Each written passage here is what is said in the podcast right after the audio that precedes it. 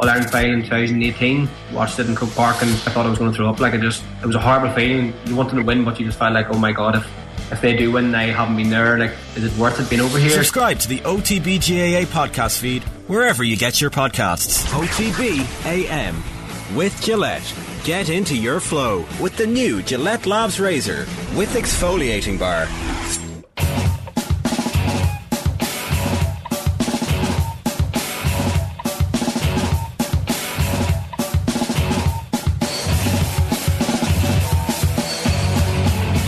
Good morning. Happy Wednesday. Hello, how are you keeping out there? OTBM brought to you live each morning by Gillette Labs for an effortless finish to your day. Mayo's Nathan Murphy, good morning. Hey Shane.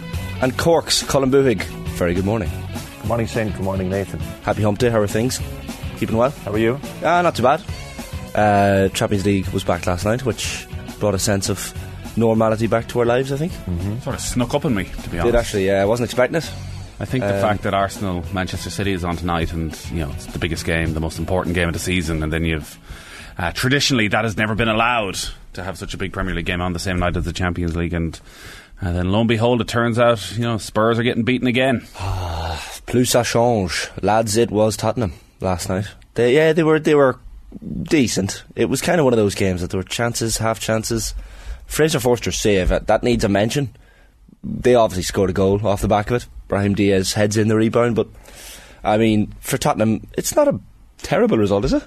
Take them back to North London and, and, and do them there. I think Tottenham will be pretty pleased with that, considering the team that they put out last night. Yeah. Uh, no Højbjerg through suspension, like that midfield of Winks and Sarr. Uh, I was watching Paris Saint Germain, but uh, looking at the highlights and everything I've read was that they did relatively well. Yeah. But this is Tottenham at the moment. There's just a total lack of consistency. They are at their best a brilliant counter-attacking team, like a really brilliant counter-attacking team, but defensively they just look too much of a shambles for an Antonio Conte side at the moment, and probably epitomised by Cristian Romero, who you know I would have in the very top tier of centre backs in the Premier League. Hmm. But the last three or four games, and it could well be a World Cup hangover, has just looked slightly off it, a little bit late to every challenge. Like, terrible, terrible tackle he got booked for last night that could easily uh, have done serious damage to the AC player. That could have got him sent off. Someone got sent off a few weeks ago uh, for Tottenham against Manchester City. So there's something just not happening for them at the moment. But Spurs under Conte have always had these runs of nothingness where they don't score many goals, they don't create any chances, and next thing they'll win five out of six. now they're still waiting for that sort of run of win five out of six. Maybe it comes at the right time over the next few weeks. They're still in the mix for a top four. I still think at home, you know, packed house at Tottenham Stadium against a average AC Milan side, Which they are. they'll feel that they should have enough to win that. Yeah, the uh, I can't get used to calling it the Stadio Giuseppe Meazza. think it's the San Siro. Like getting knocked down soon as well, which is which is sad. You heard the atmosphere probably through the television last night, and it was it was buzzing when when AC got, got their goal, obviously. But uh, it's one of the stadiums I've never visited. That's definitely been on the list. Like, you got to get. Never been to Italy, so I definitely haven't been to. You've the never been to Italy. I Never was only there in 2005 skiing. John Duggan's never been to Italy either. No, it's, I think it's pretty much the only European country I've never been to. I was going to say you've don't done know your why. Fair bit of commentary, but I Yeah, why? definitely would like to. I, I, it's just it's just never happened for me. My Italian adventure. Can I these days? Can I admit something? Right, I'm going to admit something. I, I, you know what? I'm going to Never been to Donegal. No, no, no, no. Of course, I've been to Donegal. Right. So before the match last night, so I watched the game at eight o'clock with my friends, uh, the AC Milan Spurs game. But um, three of us in the house, we decided, how, what can we do to to mark Valentine's Day, but in a kind of a protesting kind of way? Do you know, we're not going to sit down and watch a rom com and be all soppy with each other, but we're going to just sit there and, and, and the three of us just en- enjoy each other's company. So we ordered a Indian, got a bit of food delivered. Uh, we decided we, we put on a movie that, that completely is the antithesis of Valentine's Day. And I said to the lads, don't don't judge me when I say this, okay? Because I'm, I'm, I'm opening up to you lads. I said I've never seen The Godfather, which which left the room a little bit uh, in shock. So we turned on The Godfather at five half five just to, to squeeze it in before the match. So last night I watched The Godfather for the first time. Of course, I get the references, you know, sleeping with the fishes and mm. give him an offer he can't refuse. I, I knew all the references, but I, but I hadn't put it all together. Do you know what I've never heard? I've never heard of someone who watched The Godfather for the first time at five o'clock in the day. Yeah. Well, you see, that's very I done the maths. college studenty, isn't this? Yeah, I done the Like, maths. this That was what I was thinking when I came in here today because the air conditioning is broken and the fact we're sitting so close together. The this tension room in here smells is a bit like my college apartment, but that is the most. I'm back in college. I have no commitments in life whatsoever. I'm going to sit down and watch The Godfather. See- I haven't seen it in about 25 years, so it's that thing where, and I'm not one of these people who has a good memory for lines from movies Yeah, or fair. Uh, very precise detail. So I thought you'd be more get lost. disgusted by that, so I, I'm, I'm quite relieved. I actually was expecting a, a worse reaction. I haven't seen a lot of obvious things. Don't worry, I never judge. Oh, Like really? The Wire, The Sopranos, Yeah, yeah, yeah, fair. Gladiator. Never seen any of them. Gladiator? Never seen any of them. I think the Gladiator was on one time in the background at a party, and that was it. But the uh, the Godfather. Oh, uh, shit party. it, was, it was two in the morning. I had someone had on. Um, eh, the Godfather. Al Pacino was such a lovely, softly spoken actor, Yes. and then became this completely different person. he had this air in the about him. eighties onwards. But even But- in The Godfather, he transforms into a different person during it. Uh, but mostly, yeah, definitely in number two. Right. Have you seen no two? spoiler. no, no, no. I haven't seen two yet. I've, I've heard two is very good. The Three's Welsh crap. and three. As good, possibly better. Is three three supposed to be not as well, good? two is where De Niro pops up, Right. but then you lose Brando. So There's a, there's your five o'clock this evening. Yeah. Well, I knew Brando was gone because Don Corleone Started about half four. You'll get Arsenal, Manchester City, and straight afterwards. yeah. Maybe that's a good, that's a good idea. Very to see. sad Valentine's Day. It's got to be said. It, it was Man about town like you, Shane. I th- would have thought there was a Ah. bit of demand. not at all. No, Jesus, not The The God, Boohig, there was a bit of romance in the Boohig household. That's it, Newly yeah. married. there was, yeah, definitely. Uh, there was. Um, oh, when are KBC leaving Ireland? Oh, shit, we need to sort that out. Yeah, Yeah, that was the yeah. night. Yeah, really. Wow. Yeah, it was pretty good. Yeah. see Marcus Rashford's Instagram post last night. No. Oh my word. He put up this video of like I mean his entire gaff was like he was playing sultry music. The gaff was covered in in rose. Like I mean when I say covered I mean like eh, eh, He paid someone to come in and do up his gaff Of course he did, yeah, essentially, and he could well afford it, Marcus Rashford. But uh, yeah, Instagram was not a place for any Singletons last night. You're just like, And you all right? No, I'm grand. Walking through town, looking at all the uh, confused uh, men buying buying flowers. Every second person had flowers on the streets of Dublin last night. I'm sure you two lads were, were two of them, but just uh, we went home and felt sick. Do you still do Valentine's Day? Well, Valentine's Day happens whether I do it or not. Do you do so- it? Do you celebrate it? Do you Do you partake? mark it? Some Of course, people don't yes. celebrate major a lot. holidays. Do you celebrate Valentine's Yeah, Day? do you? Do you? Why wouldn't I? Well, I, we asked Jared this very question yesterday, and he was almost offended at the notion of celebrating it for such a long marriage. Come. But I think you know Jared's softer than he lets on. He you is, know? of course, he's- A he's hard not- exterior is easy to crack after. on He's not going to admit it, like out loud, to be honest. Well, that, like Nathan was uh, able to admit it, which is a great sign. Yeah, openness. You you weren't watching Spurs, Nathan. You were, you decided. No, I "Hmm, watched Paris Saint Bayern." Germain, uh, PSG Bayern. Um, the ten year old has the remote control in our house, and it's all about PSG. Oh, really? Oh, A absolutely. PSG fan.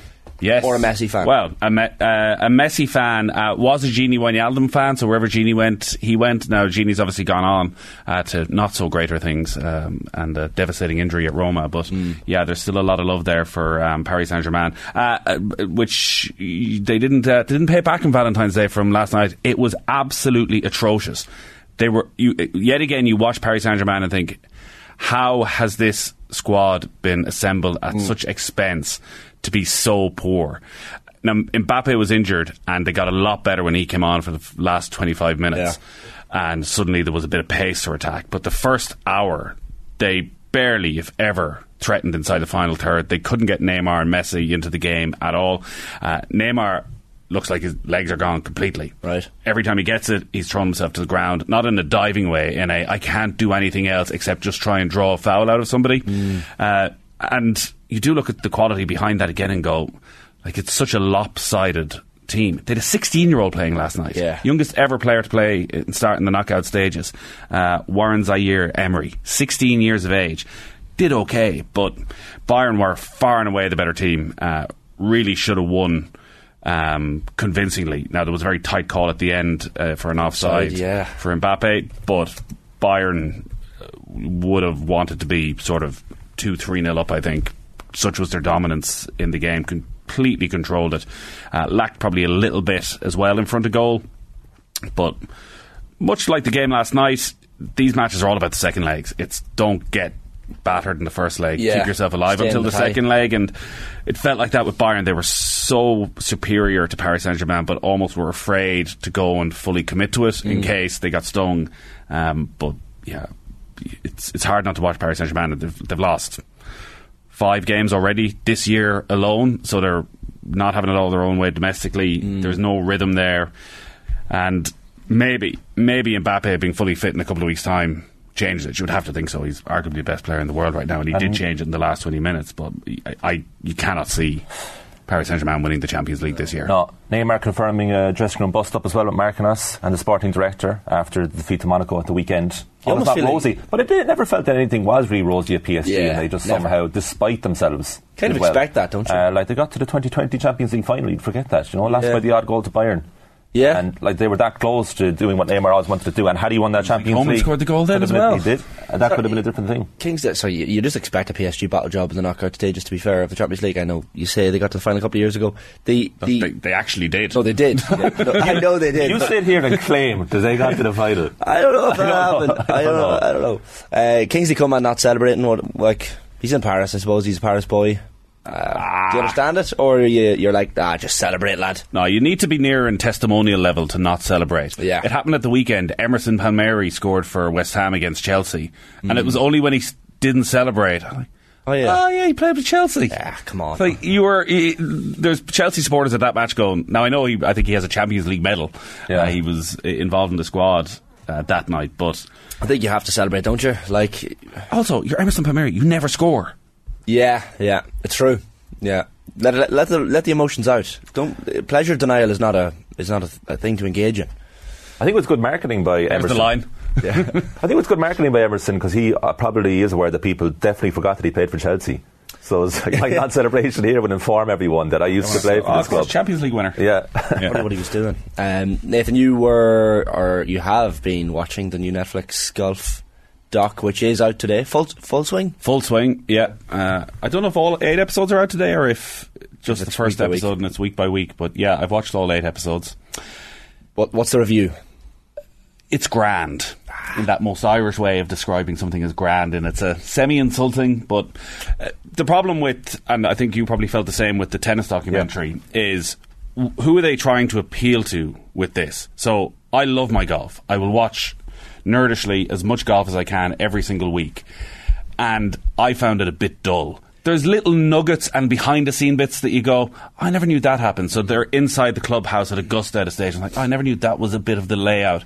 Or they're there at lunch and Rory and Ram are sitting together on a couple of occasions. Like, I wouldn't have known that Rory and Ram were quite that close. Yeah, yeah. Even the sense at times of Rory being the alpha in the room every time when they're sitting at lunch and players are almost afraid. And is he, yeah? Can they sit? Absolutely he is. But as to how it would attract a new audience, I'm I'm really not sure. The way it works is very again, it's a tried and tested formula that that worked brilliantly for Drive to Survive, but Yeah. doesn't work for other sports where they focus on one one and a half players per Episode. Mm. episode. You're So not the target episode audience one- still then. but I don't know what the target audience is. Like, I was sitting down last week to watch the first episode of my wife, and she was asleep after about half an hour. Like, there was there's almost too much golf in it in a way, but it's not given enough context. So there's too many shots shown. It's obviously edited brilliantly. So it just so happens they end up following all the major winners. Right. But obviously, what they're doing is they're picking them up on the Friday or Saturday of the tournament, and then Yeah. talking to them afterwards, editing in as if it's before the tournament. Like golf has a perception problem, anyways. Not helped when the opening shot is Justin Thomas and Jordan Spieth on a private jet, betting each other a thousand dollars if one of them can guess a card from a pack of cards. Oh my word! So there are interesting parts to it. Uh, there's some of the lesser known guys, the guy Joel Dahmen, who's a regular PGA Tour guy, has a very interesting backstory. He had cancer about a decade ago. His mother died when he was very young. No great confidence in himself. He's a very interesting background. Tony Finau, you know, really came from very little, has half a dozen kids who he brings out and tour with him the whole time. Is he, in yeah? the best form of his career. His story is is quite interesting. Brooks Koepka, again, in a very superficial way, was quite probably a bit more fascinating than I would have expected, in that he's in a real struggle with his game at the moment, mm. and like there was the real juxtaposition of he's sitting in this huge mansion, he's about to get married, and his wife to be is basically showing him all her various different wedding outfits, and he's sitting there in this giant house, sort of totally disinterested, thinking about his swing. And like Oh, barely no. acknowledging, and all he's thinking about is how his game is in bits. Like Live is going on in the background, mm. but while there's plenty of sort of talk about it, there's not No focus on it. huge amount of new detail, and it all builds up to Rory. I kind of kept watching because I wanted to see. Uh, Connor Sketches put out a piece yesterday, Yeah, and um, I'm not sure if Connor's actually seen it, but it's so close to actually what happens Right, in it, where they have Tiger come in and go, "Hi, Tiger Woods," and that's the only thing you see, and it's like that. You see like two seconds of Tiger, but Rory's in each episode for about five seconds. Yeah. But then the last episode is all about Rory, and there are some bits in that as to say behind the scenes on Live and his influence. Now he, he said last week that he was his agreement. He ha- initially wasn't going to take part. His agreement was basically, I will talk to you at tournaments, but there's nothing about my family. You're not coming into right. my house. Any of that. So you see uh, a couple of conversations. There's one bit that it's probably the most revealing part of the entire piece where he's getting a massage in a room where five or six of the golfers are getting a massage and they're talking about American football and Josh Allen comes up and one of the other players goes, oh, Josh Allen's a Phil guy. And uh, Rory just throws out, you know, Mickelson. Oh, right. And uh, they all start laughing. And uh, it's, I bet you they'll leave that in. Yeah. Which was just. Uh, You, a uh, bit you've illustrated interest. about four or five different bits that's But interesting is- there. Like, but each of uh, these that's episodes are good. each of these episodes are forty five minutes long, and there's eight episodes. So it's like it's passable. As I said, I think there's an, there's enough that if you love your golf, you'll sit and you'll watch it, and Passively you'll enjoy it. learn a couple of little bits and pieces. But I totally understand why the, expectations are way too high for these things now. well, I totally understand why the Drive to Survive people try to turn this into a franchise. It makes Yeah, complete yeah. sense to do that. and Oh, I yeah. was I was extremely excited for the tennis version, just as Nathan was for the golf version. And listening to you talk about the golf one there, the tennis one is very similar. So in the tennis The one, reaction was similar, in fact. Very, because I was really, and I was like, uh, and then in the first episode they just do Nick Kyrgios, which is understandable. But the problem is, in a tennis one, they were without the seven most famous players in the world, mm. and in my books, Kyrgios is the eighth most famous, so they had to go with him. And a bit like the Rory and Tiger examples, there was like Rafa Nadal and Djokovic were seen as these almost mythical figures who wouldn't engage directly, but Yeah. they were always there, they're always present. Like the, they're- you I also that's thought the the thing with it. Kyrgios episode, it didn't feel like a very fair reflection on him. He came across as, well, firstly, quite dull, which maybe he is behind the bravado. There was no great sense of him being the bad guy. Like, there's bits again like this where he's sitting at dinner with his family where you're kind of looking at the dynamic and probably reading way too much into it. Mm. But the problem both of these have compared to Drive to Survive, Drive to Survive wasn't built around the drivers. There was bits and pieces of the drivers. Like, it was Guenther. It was the third parties. It was the conversation sort of off the record between people who weren't actually Yeah. competing. Yeah. I sort of thought in golf maybe to be somebody on the PGA Tour who become a star out of this, or an agent, or somebody who was revealing. But they also have that problem, as in the tennis, of talking head, of which I would love to be one of those talking heads getting paid massive amounts Oh, of money to sit there and class. go. So they come on, they go. So in golf, it's four rounds of 18 holes, 72 holes, and halfway through, there's a cut. 36 holes, they get rid of half the field, and those guys don't get paid. And that's failure for those guys. This is his audition. They this is do- your audition for the next series. But do- so it's they do the same explaining what golf is. They do the same in tennis. They explain the sets, incorrectly explain them Do you as want to- well. do you want to audition It- for Totally part? incorrectly explain them. No, because that's the other thing as well. With the golf thing, they really ham it up, right? With the tennis one, it's very kind of explained in a very kind of objective way. But they're also saying it's the first to six in every set. But that's not always the case. Like, Oh, it's you have to win by two. Uh, if you're explaining, you're losing. You know what I mean? it's like, they don't even do it properly. No, you, you, you know what I mean? you don't have to, It just goes to a tiebreak. they never explained the fact that if it's five all, six five ain't going to do it. yeah. But uh, and then, so they're actually going to this new audience. So who, a bit like Nathan, like who are they actually going to? What did you want from the golf one? What did you go in with the I, expectations? I of? had very low expectations of it. Uh, I, I sort of thought it might end up a little bit like this because there's no benefit to the players to be overly revealing. Like, and golf is appealing to a white male, unbelievably corporate audience. Much money They're- getting for doing it, though. It's a it's a clean cut image kind of sport. So why would you Hmm. go deeper than that? Well, you look at and my expectation for the Six Nations one are unbelievably low to start with. Yeah. uh, but based on this and the fact that we're already hearing this, you know, the various different organisations aren't happy with the amount. They're only getting what hundred grand. yeah. Each rugby organisation. out of this. Rory McIlroy. Why would you? Rory is the Don Vito Corleone of it. Just going Well, to throw in a few Rory, references there. Rory, Godfather, um, that was the Godfather. Rory by has the said way. had, uh, wasn't initially going to take part, but was convinced that this wouldn't make sense, and it really wouldn't make sense Right. if Rory wasn't even there at the end, and Main it sort character. of ties it up nicely. But your Drive 5, there was no expectation, and then suddenly people are like, this is absolutely incredible. Yeah. The, the, this is, like, and that's Oh, where the the new Drive to tennis one Survive's out now as well, isn't it? suffered. Yeah. It's out next week. But even Dr- Drive to Survive, when you so again, that's those first couple of series were exceptional, and then it tied in, couldn't have tied in better with the fact that you get the greatest, one of the greatest endings to the World Drivers' Championship of all time. Mm. But that series of Drive to Survive, then about that season, is quite dull. Yeah. The because you're one's the best waiting. Yeah. you're waiting for what really happened behind the scenes, and it just never comes. No, it's no insight. It's no background insight. At least from all of this, we've one more uh, fan now of tennis because Jojo started watching uh, Breakpoint. Oh, yes. See, Got into it. You well, know? that's- that's what, what you want. they're- Uh, So if anything, that's a success. Yeah. Jojo nodding away. I there. would the way I would say with the golf one. So Shane Lowry did a video for the European Tour down in Clara and sort of giving his background. That is a far more interesting. That was very good, yeah. insight. And again, Shane gave what he wanted to give in that. Like there's there's no part of this that's appearing on air that no people haven't agreed to. Yeah, That's true. That's fair. Lads, I, I have a big fear here. Why? That we're not going to get time Uh, to do what we want to do. Well, Let's go for it. Yeah, let's do it. For that. So we, we're going to talk more Spurs, of course. We've we've Martin Lipton on the way from eight o'clock. We've we've Keith Wood from from twenty past eight. Virtual and Sandy with John Duggan. We're going to do Kathleen's uh, women's national team power rankings, which uh, has kept her awake all night. And Kevin Moran, the former Waterford hurler, will join us as well from from ten past nine. But uh, Colin, you mentioned it. So a couple of weeks ago, was it last week or the week Last before? week. Last week, myself and yourself picked our Manchester United Premier League era top 10 players. So this wasn't a starting 11, this was just our top 10 players in any position, uh, in order, by the way, from uh, when football started in 1992. And uh, we got a little bit of criticism for, for our teams. Certainly, Paul Scholes at number one for me uh, led to a little bit of criticism. We've gone for the Liverpool teams, and the three of us have picked our Liverpool. I haven't seen either of your teams, so I don't know how similar or dissimilar our teams are going to be. Who wants to Who wants to put their hand up first here? Go ahead. Go on, go on, Shane. You're the host. Ah, here, right.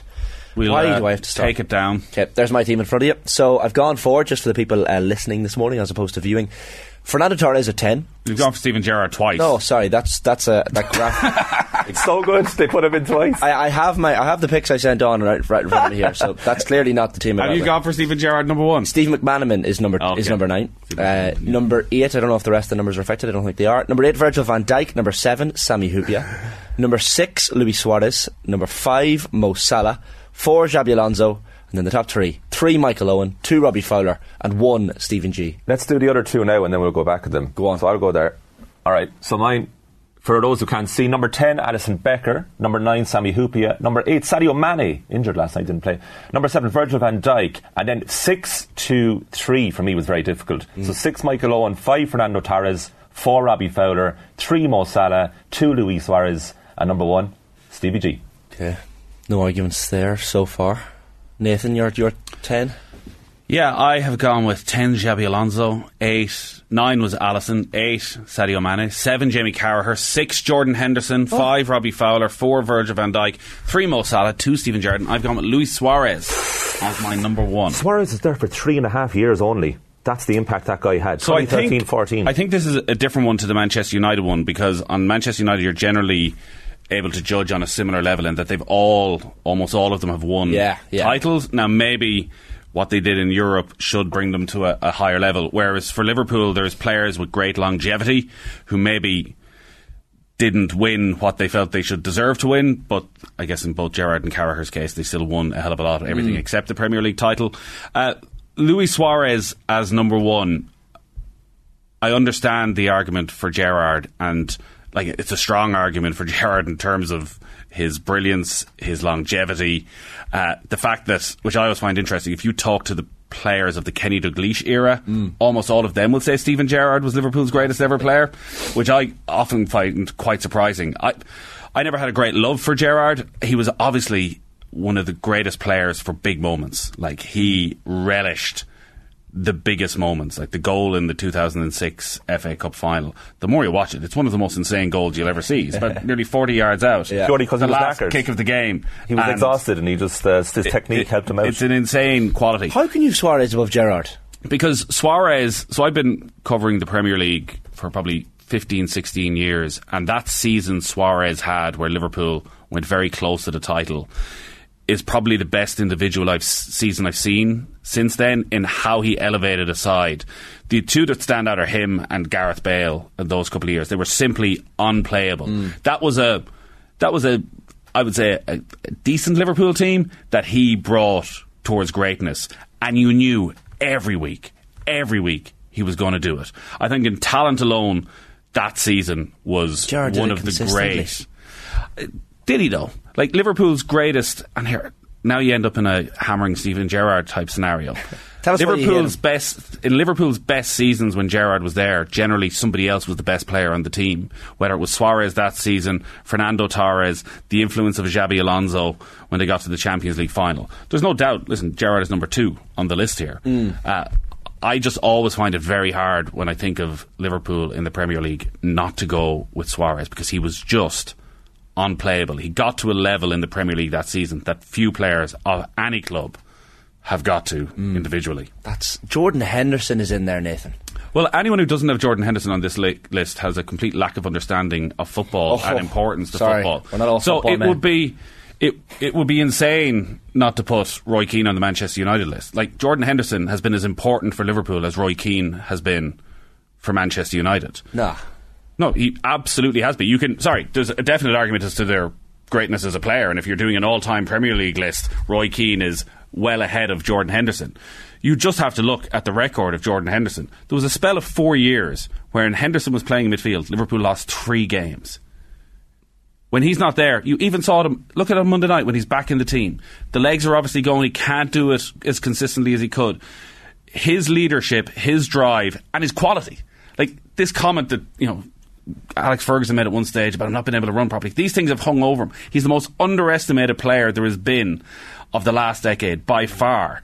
He is as pivotal as anybody to Liverpool's success. Now, he needed great players around him. Was he the greatest player in the middle of them? He had Salah, he had Van Dijk, he had Alisson, he had two unbelievable fullbacks, he had Sadio Mane. But he was the glue in the middle of it all, and it's his decline. He is the one that is going to be most difficult to replace for Liverpool. Who have you left out, though, There, there, everything Jurgen Klopp tried to do was built around him. That gegenpress, that go go go, as John Giles describes it, was built on Jordan Henderson being able to cover that ground. And in every big game, when you think back to the matches against Manchester City, Chelsea, Manchester United. He was almost always one of the best players on the pitch. So I would have no qualms whatsoever about putting Jordan Henderson in there. In fact, I was even considering putting him a bit higher. He was he was 14th in my list. Um, I think Jurgen Klopp is the making of him. I think only I think top 10, the yeah. only thing that suffered uh, that Henderson suffers from is that he had a slow enough start to his career at Yeah, Liverpool yeah, yeah. when Kenny Dalglish signed him, and then he was unfortunately constantly compared to his then teammate Steven Gerrard. Yeah, and then when, and then when he, when he was at Sunderland, he was this technically gifted midfielder, almost almost in a kind of number 10ish mould, and then got deeper and deeper. The higher he went. In the levels, there was players around him that were better, and then it was when Gerrard left, and someone had to stand up, mm. and then Klopp coming in pretty much It at that exact time Gerrard after left. after Rodgers. One of the made key him. reasons I think Liverpool made didn't win the league in 2014 was Stephen, was Jordan Henderson getting sent off against Manchester City and being suspended for the final three games of the season. And there was a better version of Henderson that came after that. Oh, it was, That's but, what I'm that's, but even he, he then, was so it wasn't just when Gerrard left. But But you don't you're- have Michael Owen in your team, Nathan. No, and Sorry, your, your top look, 10. is it a recency bias when, like McManaman's brilliance? So many people would feel of that era. He was one of the most talented English footballers Yeah, yeah. around. And Michael Owen obviously burst onto the scene. Is a Golden Boot winner at 18. I I just struggle to find in terms of his actual impact. It's because he joined United. No, I, I, I There was such a long time afterwards. It was a long time was a good- afterwards. two Well, I wondered- there was two clubs but I in the like there's definitely uh, he would admit himself like you know Michael Owen when we talk in terms of love of Liverpool supporters His legacy. Yeah.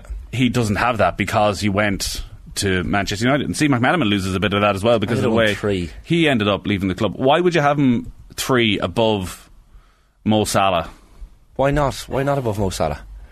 Uh, uh, you don't have Xabi Alonso there, Colin. Well, hold on now, Michael Owen, right, first of all. Right? Oh. Hold on No, now. defend it, No, defend it. I, I do want to hear it because I, I had him really high and I really struggled with Yeah, I where had him put three. Where no, did you but have him? I put him middle of the, middle of the list, but I had Okay. You had him- tempted. I, where did I put him? You had him yeah, sixth. sixth. So had I was going to put him about four, right? Ballon d'Or winner. Yeah, right. fact. And also from 1997 to 99, he did his hamstring against Leeds at Elland Road, and that was pretty much the beginning of the end because he kind of overplayed at that age. Mm. Remember when he played, came on against Wimbledon at Selhurst Park. Kenny Cunningham played in that game, and I had never seen pace, raw pace like it, with the arguable exception of Brazilian Ronaldo. I had never seen Yeah. such pace and direct play. And there was the game at St James's Park against Newcastle when he absolutely skint the defenders, put it in. He had that strange kind of outside the right chip dink finish into the far corner. From, for those two years in particular, and then the two years afterwards, from about 99 to 01, he was a lesser version of himself. But there was that famous game against Arsenal in the FA Cup to win the final in Yeah. Cardiff. Blistering pace, incredible finishing, and basically impossible to stop.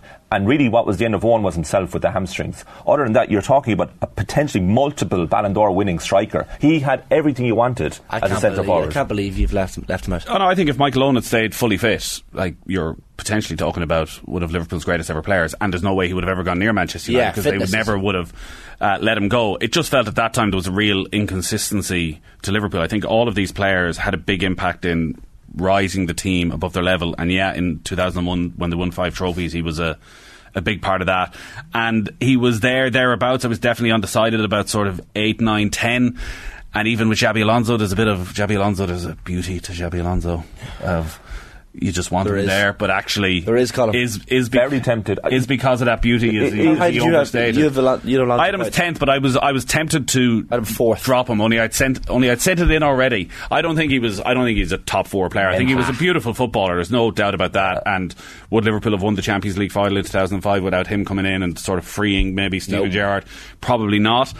But I don't know if he just did it consistently I enough. thought you'd for be a long Xabi enough. Alonso man. Love Xabi Alonso, absolutely my type of player. But the one argument against him for me was that I think he got better when he left Liverpool with Real Madrid and Bayern Munich. I think he became an even better player. And I'm trying to pick players here that absolutely peaked at Liverpool. Did you both have Torres in? Yes. No, d- I didn't have Oh, Fernando did you not have Torres. Torres? No, I Oh, think Torres Torres. burned brightly. I think he was a. I was going to say a scorer of great goals rather than a great goal scorer. He he struggled for consistency at times. Uh, blew very hot and cold and didn't in the way that Salah at his best, almost like Salah this year.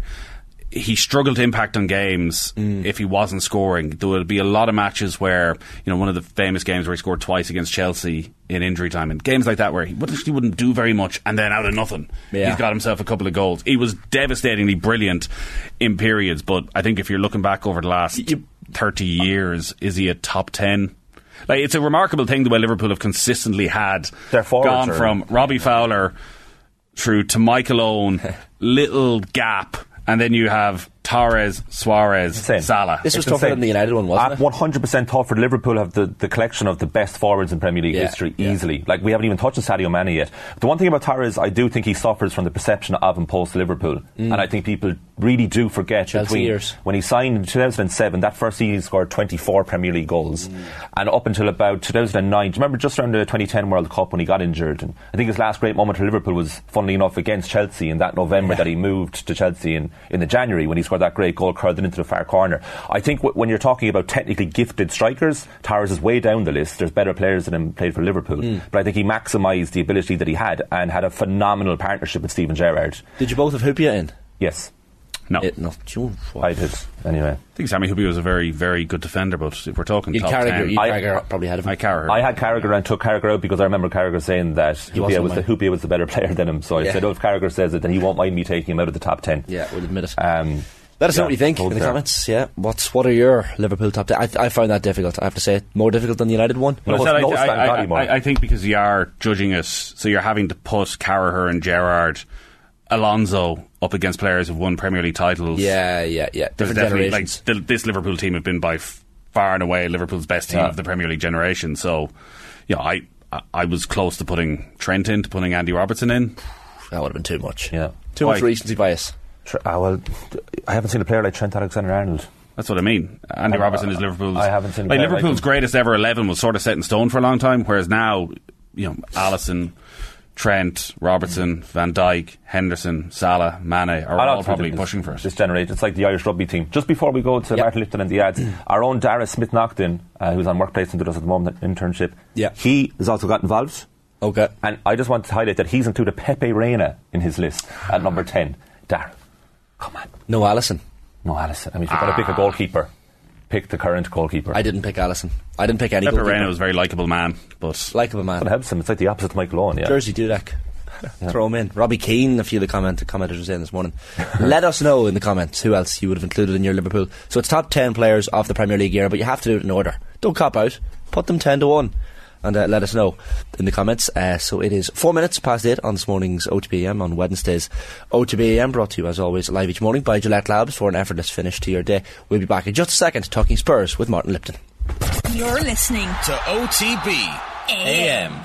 Five minutes past eight on this Wednesday morning's OTB. I'm delighted to have you with us, with myself and Nathan, and delighted to have Martin Lipton on the line this morning with us as well. Morning, Martin. Good morning. Uh, so a 1 0 defeat for, for Spurs last night uh, to AC Milan in the first leg of their Champions League knockout game. I mean, all the way to the final in 2019, Martin, and there were plenty of comebacks in that in that uh, run as well. So you just have to do it all again. Yeah, I mean, they were very ordinary last night. I thought they, until the last 10 minutes, they were probably worth a draw. In the end, they got away with a 1 0 defeat. Um, the lack of conviction about the performance was clear from start to finish. Poor goal to concede. Thought Forster was a bit unlucky, actually, because he made a great uh, double save, actually, but they weren't very good. And over the 90 minutes, they got away with it. Seems like a very basic thing to say when you're away from home in a, in a first leg of a Champions League knockout game. Keep it tight for the first 10, 15, 20 minutes. Don't concede. but like, they ju- like they, they, they threw that rule out the, out the book straight away. It was a disappointing goal to concede. It, it was. It was a poor goal. I mean, the good thing was that they actually then were the better team. I think for the rest of that half, they without ever, I don't think, looking like scoring. Um, and that's a credit to particularly the two young boys in midfield in Skipp and, and Sarr because there was a huge expectation or huge responsibility on them in a game that they'd not played uh, a match of that stature before. And I thought they did very, very well. Sarr in particular looks a real player. Um, but overall, the performance was, was, was poor. I think Romero hasn't played well all season when he's worn a white shirt. He's looked, he's looked quite good in blue and white stripes. Um, less good in a Spurs shirt. He hasn't. And again, he was asleep at the start for the first goal, then out jumped. Uh, Dier should have maybe got a bit closer to stop the initial shot, but the deflection led to the goal. And but if you look at it, there was a free man at the back post as well. They really weren't weren't great. I think Perisic struggled to to impact on the game. Uh, and, I said genuinely and generally, they were they were pretty lucky to get away with a one 0 You look at that team, like you mentioned, the, the, the young lads in the middle of that pitch, like Bentancur injured and Højbjerg suspended as well. Uh, Sarr in particular, we should touch on Martin because uh, what is he? Twenty years of age. It was only his sixth appearance for Spurs in any competition. So to be thrust into a game at the San Siro like that and, and do as well as he did was was quite the achievement. Yeah, I mean physically he's pretty impressive, isn't he? He's athletic, he's powerful. Uh, he looks like he can he can think his way through a game. He just he looks like a smart boy. That extra year he had in France, playing now and again uh, in Serie A, so in Liga, and probably helped him. If he just played in the reserves at Spurs, um, it would have been a problem for him. I think clearly there's a football player there, uh, and he's still a very young boy. Skipp has been around the scene a bit longer, but it was still a big a big test and a big ask of them both. And I think that, that those were the two that passed. The others uh, probably failed, in truth. There have been too many false dawns when it comes to midfielders for Tottenham going on oh, probably a decade at this stage. I was just thinking back, the first game I ever commentated on for Off the Ball was a North London derby. Thomas Rosicky scored after about 10 seconds, and I was looking in midfield that day were Nabil Bentaleb and Sandro. And then Ryan Mason came in very quickly and thought maybe Mason and Bentaleb will be the future for the next 10 years. And then Dembele came in and always felt like he was on the cusp of greatness. There's been a, a kind of 18 month, every 18 months, a constant change in central midfielders and just feels like none of them have ever got to that real elite level. When you look at, at Sarr or maybe even Skipp if you got a run of games, do they have that sort of potential to become proper mainstays of a Tottenham midfield? Well, with Spurs, you never know. I would say that Dembele for two years was probably the best midfielder in the Premier League. Uh, it was just he he became that too late in his career, and then then injuries started to take their toll, and and he and he, he wasn't at that level for very long, but he was he was excellent. Likewise, when they had uh, Wanyama there for a while, he was he was pretty decent. But you, I think that Sarr could be a real player, and he looks as though he might have more in his game um, than Højbjerg.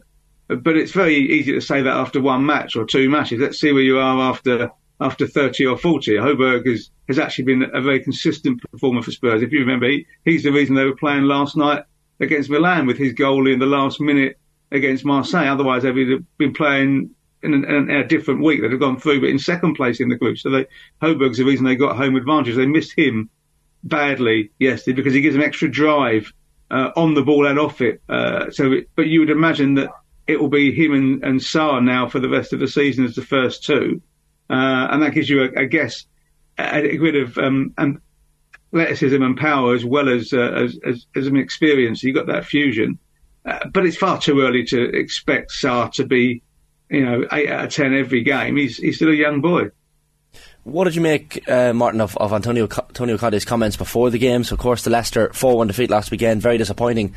And talked about his players sometimes failing to cope with pressure, which, which I mean, seemed quite pointed to come from a manager, but maybe that's what the Spurs players need at the moment.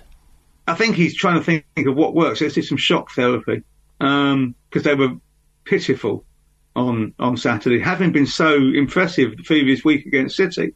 Uh, but then you look at the the team that played against City, and it wasn't the team that played last night because of, of, a, variety of factors. You know, no goalkeeper and neither the two midfielders. So from having a full full full strength squad, they suddenly got six players out um, from a, arguably one of the biggest matches of the season. So maybe he thought that one or two of them were feeling a bit sorry for themselves, and he wanted to sort of just spark a reaction. I think that that that may have been it. Or he just felt actually someone's got to tell the truth But when it comes to it, too often they swallow. He's not wrong it, it must be incredibly frustrating for him as much as he has to take some responsibility for it that lack of consistency. And he's almost talking about his players there just sort of been mentally weak at times. They go on these runs of fixtures where they Kane and Son are firing on full cylinders and then there's a, a massive setback. They they've rarely had the run that say an Arsenal have gone on this season or a relentlessness of a Manchester City or a Liverpool, and maybe that's just down to pure quality. But it does seem to be down as well. He feels to, to the character of the players that they're they're lacking that bit of drive to really get to that higher level. Well, a lot of these players were in the team that didn't lose a single home match in 16, 17. Uh, so they weren't they weren't that bad then. Um, I think genuinely though they've just been short. Um, they haven't been consistent, and far too often. I think if you ask every Spurs fan, they'll tell you big match on Saturday, bet we won't turn up. And lo and behold, they don't turn up. They, you know, their attitude is wrong. Uh, against Arsenal in both games this season, they didn't turn up. It's more often away from home, uh, except against Manchester City when they actually do play. There's the one team they think they can beat, and they play quite well against them. Even the game they lost this season, they should have won. Um, but against anybody else, you know, United this season, awful. Um, Liverpool first half, awful. Chelsea, very lucky. Arsenal, both games, awful. It's been a fairly consistent story this season, but not just this season. It is the history of Tottenham. It's mad, Martin, as well. You look at the Premier League table, and, and they're only what two points off Newcastle, albeit with it with a game more played. So for a season that, that hasn't exactly gone all to plan, they're still very much in the top four battle. And, and, and look, the game against West Ham at home this Sunday takes on quite significant meaning now yeah, win that, and they're potentially in a really good position. Particularly, they then play Chelsea before Newcastle play. If they were to win them both, they'd be above Newcastle, um, albeit with more games played. Big if, though, isn't it? Um, the truth is, they haven't played well in more than a couple of games all season. Uh, yes, City first half away, second half, and the whole game at home, and a couple of others, but they haven't played well and yet they because of the quality of players, because they've got Harry Kane, if we're being honest, they're winning games. Now at the moment, I thought Kane Kane got an absolute battering yesterday. If you can explain to me how Simon Kjær can whack Kane five times and not get a booking, and Dier gets booking for his first foul, I don't understand. But there you go. Um, and that may be different in the home match. But I thought both Son and Kulusevski were poor. Uh, and Kane was on his own effectively yesterday for most of the game, and he, he can't keep on pulling them out of the fire. Martin, from watching not just Tottenham this season, but a lot of the teams, how big a factor do you think the World Cup is on a lot of the inconsistency that we're seeing? You talk about Cristian Romero, and it does feel, I was saying earlier, it feels like he should be in that elite bracket of centre halves, but then you watch him play, and there seemed to be a rashness to his play constantly. And like last night, it was such a bad tackle in the second half, a silly tackle. Uh, Heung-min Son has been nowhere near the player. He just looks totally mentally drained. I know Kane has been able to step up, but do you feel that having a World Cup mid-season has taken more out of these players than than we're given credit for?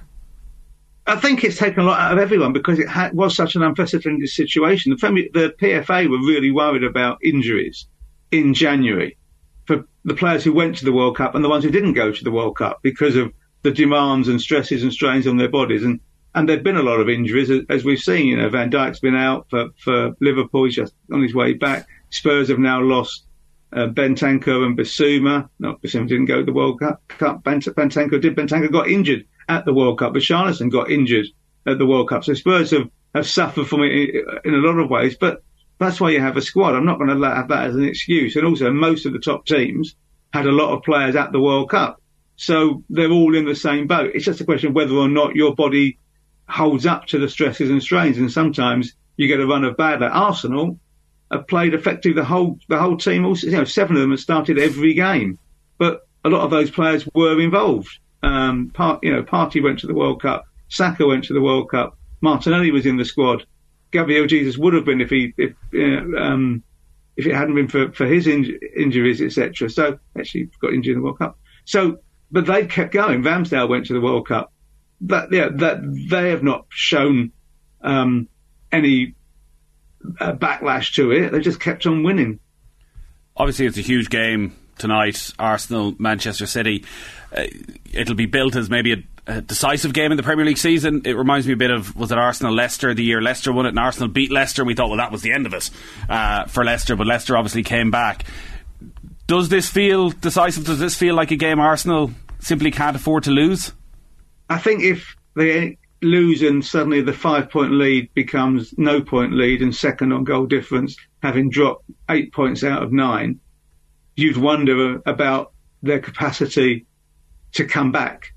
Uh, a draw for Arsenal tonight is not a bad result, given that they played a game uh, a game fewer than um, than City, so they could stretch the lead again. A defeat, I, I do think it would have a huge impact on both teams, but particularly on Arsenal because of that. Is that you know the first time they've hit a really poor run of form at the worst possible time. City have will have absolutely taken advantage, and you look at that and think, it, City are going to win this, aren't they? Arsenal will get a result tonight, whether a, a draw or a win, and you think they're really in control of their own destiny. They do seem to be heading in two different directions, Martin. Maybe that's me reading too much into a couple of weeks, but uh, you'd, be, you'd be quite concerned with the nature of Arsenal's performances in the last couple of weeks, for sure. They were poor at Everton, and they weren't great against Brentford, and also they've got this sense of grievance, which might help over the decision on the the Brentford equaliser. Mm. Though I, I, did notice, I, I, didn't rather, more importantly, notice Arteta saying, yeah, but actually should have been a, a goal for Brentford in the first half because that was never a foul by Mbeumo. But there you go. Uh, such is the way of the world.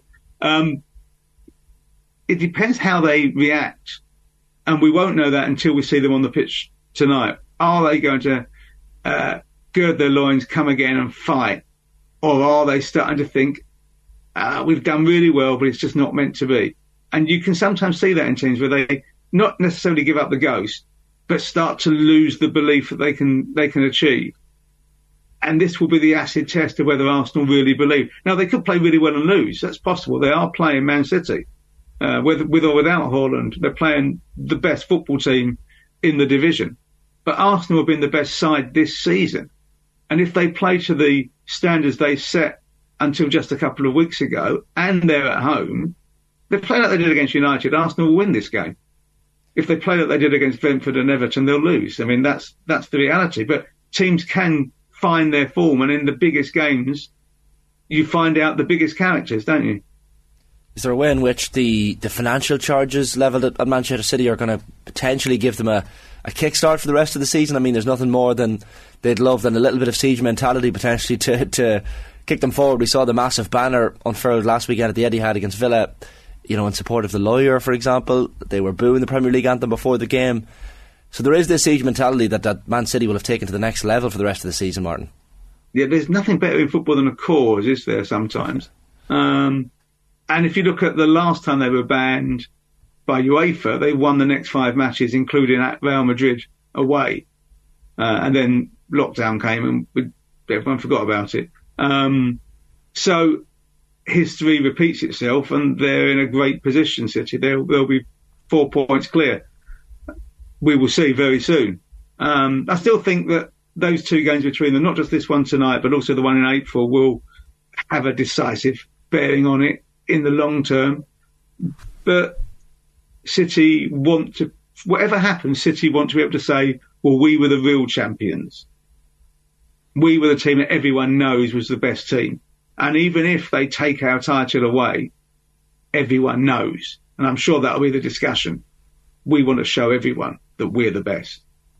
There's even problems there for, for Arsenal, like, regardless of Erling Haaland, whether or not he's fit. You, you see someone like Julian Alvarez coming into that City team and, and causing problems in his own right. So, regardless of, of what the problem is, you, you still have to contend with different types of, of scenarios. And, and Haaland's fitness, of course, he's important to that City team, but they've so many options and st- such strength and depth, Martin. That it's not it's not a death knell to their title charges if he, if he's not fit for, for a game or two.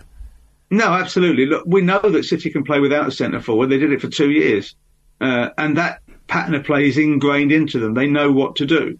Uh, this season, arguably, they've been less. They've certainly been less less good on the eye, but they've had the cutting edge. And actually, maybe Haaland needs a couple of weeks off. I don't know. It may be good for him to come back fresher because he was looking a bit more frustrated by actions in games recently. You know, the game of Spurs when he didn't have a touch in the Tottenham box for the first time in a match, and he was running channels and getting nowhere. You could see the frustration. Um, and sometimes, you know, it's it's good. I, the key always is how De Bruyne plays. If he plays well, City win. Doesn't matter who the centre forward is because he's just the most talented player in the Premier League and the best football player in the Premier League. And if he's on on his game, he'll find a way to win it for City. There's really no guarantee of that, though, and I think that's the one thing out of tonight that I think there's a mental challenge for Arsenal if they were to lose this. That actually it's not the end of the road. City I could be wrong. I just don't see them putting together that run of 10, 12 straight victories. They haven't shown that level of consistency. De Bruyne definitely hasn't shown that level of consistency. But you feel with Arsenal. They haven't in previous seasons until they did. Yeah, well, that, that, yeah, that they, is the problem. They, have done it and they have the track record of, of being able to do it. That for Arsenal, it is that fact of if you've dropped eight points out of nine, mm. Does it suddenly become that collapse? Just a sense of foreboding around the place, and it becomes a, you know, another easy title for Manchester City. And what you do, maybe there, the back of Arteta's mind, he was in the squad, albeit injured in 15 16, when Arsenal were five points clear after half the games. Uh, everyone talks about Spurs losing the title. It was Arsenal who threw the title away. They only won seven of their last 20 matches that season. Yeah, it, look, it remains to be seen. Tonight's going to be the first step. I mean, as you said, still have to play each other twice, so remains to be seen what's going to happen. But uh, Arteta versus Pep tonight will certainly uh, keep our attention. Martin, great stuff as always. Thanks a million. Bye take care. Bye bye. Martin Lipton there, of course, football writer. Uh, with the sun, 22 minutes past 8 on this uh, Wednesday morning, 1 p.m. It's, uh, it's going to be a title race, Nathan. I remember we sat in a room, this very room, just before Christmas and did our predictions for the for the mm-hmm. for the sporting year 2023. Myself, yourself, and Jer, if I'm c- correct, predicted City to go on and win the title, and Adrian Barry held firm with Arsenal. Yeah, but the easy easy answer was to pick Arsenal because you get all the credit if you're right. And good point. So I, I think it was a no risk pick where you forget about it otherwise. I, I can't wait for tonight's game. I will be really interested to see what Arteta does. They've named an unchanged team for six games in a row. Mm. Trossard has come in and done very well. He got the goal at the weekend. I thought he he won the game for them against Manchester United in that last 15 minutes. Does he start him ahead of Martinelli? Does he try and shake it up and maybe play Martinelli up top instead of Nketiah and bring Trossard in on the left hand side? Or does he feel that actually it hasn't been that bad in the last couple of games? Like, it's not a case of being bullied by Manchester City, it's a case of being outplayed and they were bullied by Everton. Felt in a way they were sort of bullied by Brentford. You know, Martin touched on that goal that was disallowed for Brentford. They were physically stronger than them. Mm. I'm just not convinced by City. I was commentating on their game at the weekend against Aston Villa it was comfortable, very comfortable, but they're trying all sorts of things. You know, they played three at the back, an official three at the back almost, because they've been, you know, naming four defenders, but Rico Lewis is playing at right back or left back, but doing the Cancelo thing and playing in midfield. They played a sort of 3 2 2 3 formation. I thought De Bruyne was fine. Bernardo Silva's playing an awful lot deeper. And listen, they have proven again and again that they can go on these runs, but it does feel as though they're not quite at the level they were at. And you know, as a neutral in this, I think you want Arsenal to get something out of it. You want there to be a dramatic title race, and like this could be what sparks them into life. I do think that Leicester Arsenal game could be relevant though, in that everybody said when it was, I think it was, it might well have been this day uh, of the season. Everyone felt when Arsenal beat them that day that that was it for Leicester. Like Danny Welbeck scores last kick of the game. Simpson had been sent off. There's no way Leicester come back from this, and then Arsenal were the one who collapsed, and Leicester go on this uh, insane run. I think if Arsenal were to lose tonight, they need to look at it like that.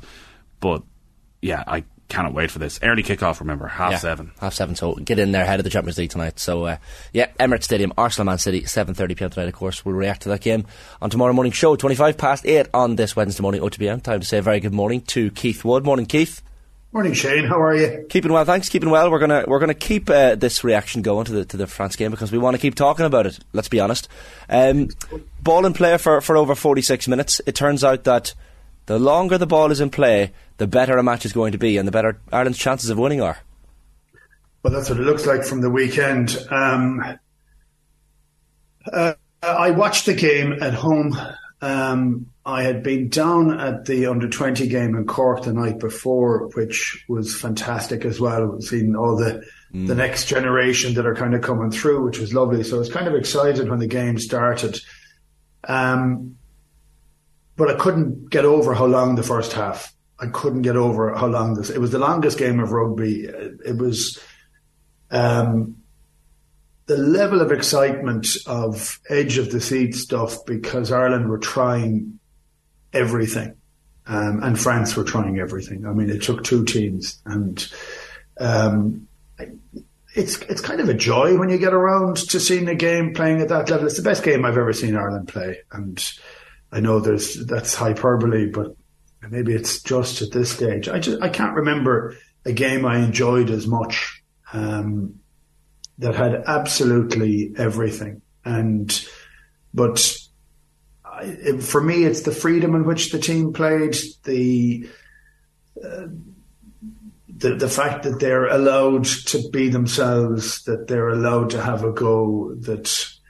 Um, like there's a couple of passes from Caelan Doris that you'd have got a bollocking from in the not too distant past and in the distant past. You'd have got a bollocking your whole life if you tried to pass the, the last pass that he gave. Um, and it just, it, there was no uncertainty. It just didn't look like anybody was in any doubt. Were, it was the right thing to do, have a go at it. There's a great joy when you're able to see that, but then there's a better joy still when everything that's tried pretty much comes off. There was one question about Andy Farrell when he came in was that he was a big part of the Joe Schmidt era and how much he had bought into what Joe Schmidt was about. When you're talking there about that freedom, it does feel as though they've retained a lot of the good bits of the Schmidt era, the structure, uh, but that Farrell has given them something that they can go and express themselves. That particularly in that last year, last year of Schmidt, where it felt like they were they were playing with fear. That fear is completely gone now. But at the same time, the quality of their passing, the, the importance of doing the simple things right, that also hasn't been lost. Well, it's it's brilliantly exciting. It's in no way reckless. Yeah, I don't know that it's reckless, but I, I do think, uh, Nathan, that it's. I think it seems a little bit more natural, and I think it seems more fun. And um, I know this is a serious thing, and we'll talk about Wales and the, the perilous state that they're in, but um, it is a game as well. I know it's a business, but it's a game, and games are meant to have fun. And it looks like this is a team that has fun. And, and, and look, I've said it for a lot of different coaches as they get towards the end of their tenure, um, the, the, the fun element almost goes and it becomes too much of a job and you begin overthinking different things. And we're, we're still in early stages, I think, with Andy Farrell. Um, but I would al- always, always say that, you know, players are, sorry, coaches that are in other coaching setups, they're not the boss, they have to follow what the boss dictates. Now they can try and convince him, but if, if the coach isn't for turning, they still have to go with what the boss says. And uh, I think there's a fairly stark change. Um, and what I would say from Farrell, Farrell is a rugby guy. No, he's a rugby league guy, but and a rugby union guy. But he is and has been a success in everything he's done on the sporting field. And I think he would have seen in fairly stark view that some of the joy had gone and some of the things that had gone wrong at the end of what was the best ever tenure from an Irish coach and Joe Schmidt. You know, there was incredible success in that period of time.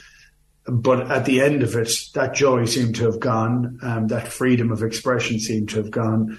Um, that's what it looks like at the moment. I think it's a structured game, but it's a structured game where decisions have to be made. So the players have been kind of forced to lead and to make decisions, and that's what leading is. So it isn't a script that you have someone shouting from the sideline saying, kick this ball, do that thing. It's see what's in front of you, give it as many options as you can possibly get, make the right option. And I have to say, as a fan, as an ex-player, as a fan, whatever, you know, you're looking at it, it's fantastic to watch. It's just, there's a, and long may continue and without getting overly excited by it. I am overly excited by it because I think you have to celebrate when days like that happen.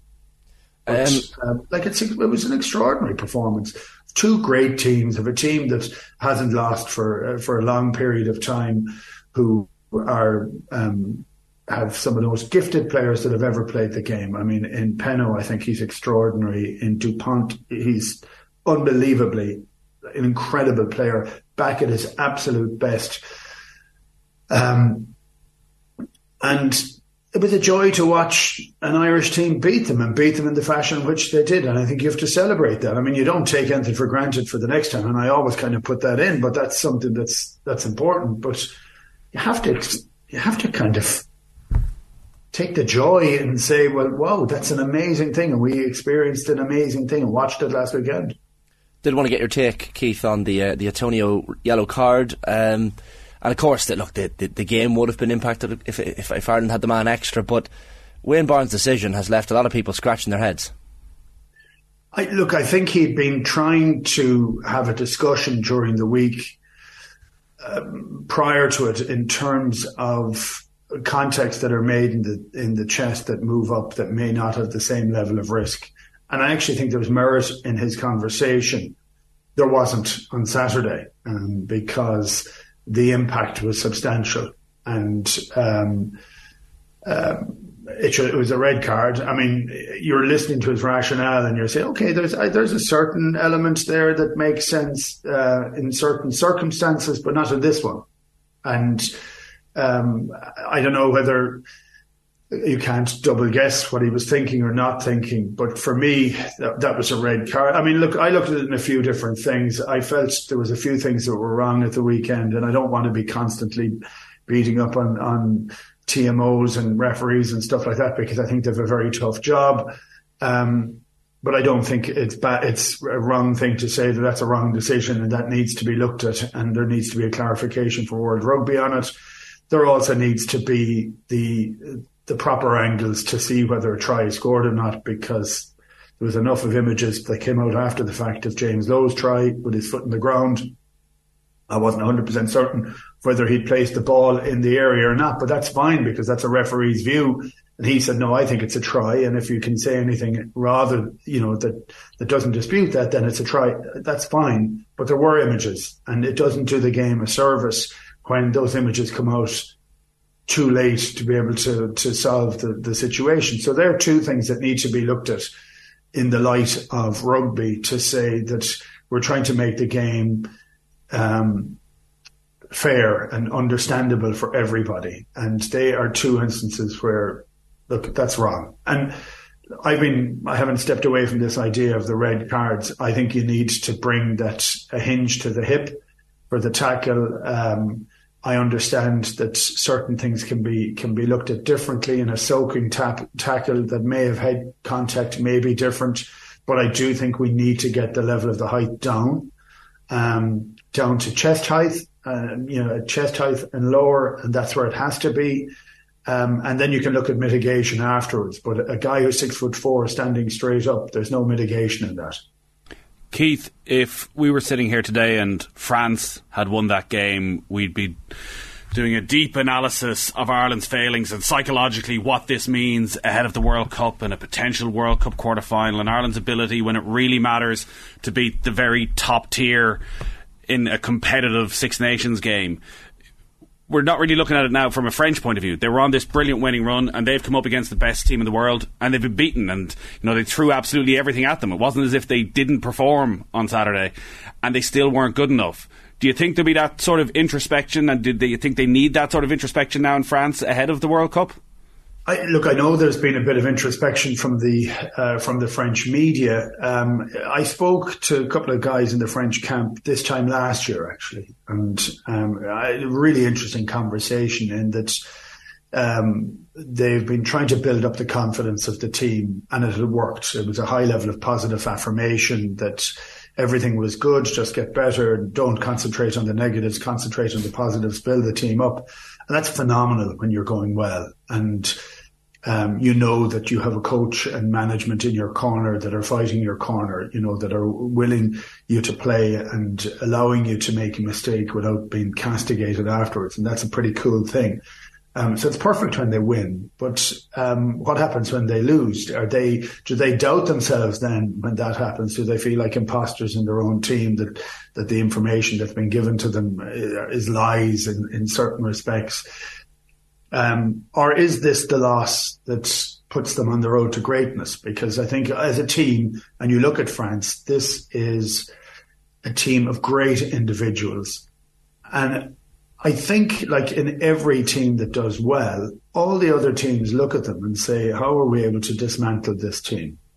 And uh, I was asked last week uh, by French media, um, you know, what were the weaknesses I saw in the French? I was asked, there were a few different questions. I answered the questions and I said, look, we need to be in a position where we dismantle their weaknesses. And they said, well, highlight the weaknesses. And I ignored that text.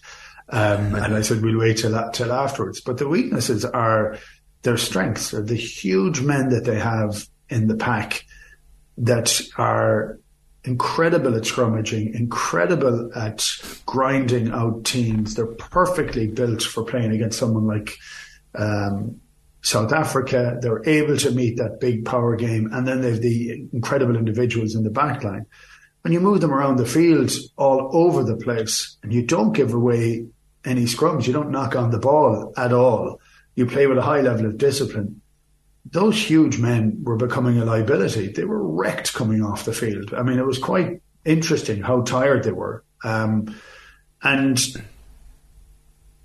I, it's not to say that they don't play in that way, but France now have to figure out a way to slow down a team like Ireland that plays at that level of attention to detail and that pace.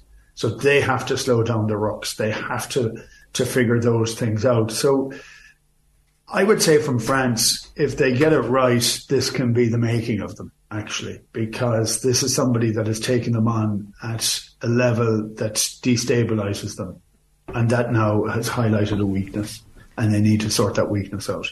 The, the, the strength and depth. You, you, don't win a World Cup without without a, a, bit, a, little bit of strength and depth at the very least, Keith. And and you look at this Irish team now, and you see the lads coming off the bench, and albeit we are missing probably three or four of our best players uh, at the weekend against France, and still won with such with such relative ease. Um, you see someone like Tom O'Toole come off the bench and slot straight in, uh, Craig Casey as well. Conan came in there, uh, you know, and, and these lads were, were, coming into the team fairly early during the second half as well. But Ross Byrne is someone who, a lot of the focus, of course, has been on him naturally enough. Like he, he comes in after I think 48 minutes at the weekend and really slots in just perfectly. Well, I, I, look, we discussed this, Shane, a couple of weeks ago. That um, in in the almost the protection that Johnny is getting in the position he's playing with the options he's been given and the system that they have suits Ross Byrne. Mm. And he he kicks incredibly well. I don't think he he makes the the same quality of decisions as Johnny. Um, but I think the more he plays, the better chance he has of doing that, right? So the, the more the more options he gets, the better chance he has of doing it. I, look, I thought he played he th- played pretty well. Um, the uh, I, I don't think our our attacking play is as fluid, and I don't think it could be as fluid because Johnny is like a, a general on the field. And um, but again, the more you play, the better chance that you have for it. I think the structure suits. Um, I will say every time I see Ross Byrne kick a ball, I just think he's the most effortless kicking style of of any player. Um, and I think he's had an awful lot of downs in his career, and he's still here you know, and that's like I love that. Uh, uh, you know, the balls of a player like that to to take as many knocks as he's got and to still be there and to still um, be able to stand tall and play and uh, um, and end out a game with with 30 minutes to go and you know and how much doubt has that fella had in his head over the last few years? How much doubt have people spoken about in terms of it and he still is able to do it on the biggest play so I just think that's an that's an extraordinary thing for for a player like him for some of the other players Tom O'Toole I think is is fortunate in some respects there were very few scrums um, because at times he struggled with that. But you know that he's going to get confidence from playing it.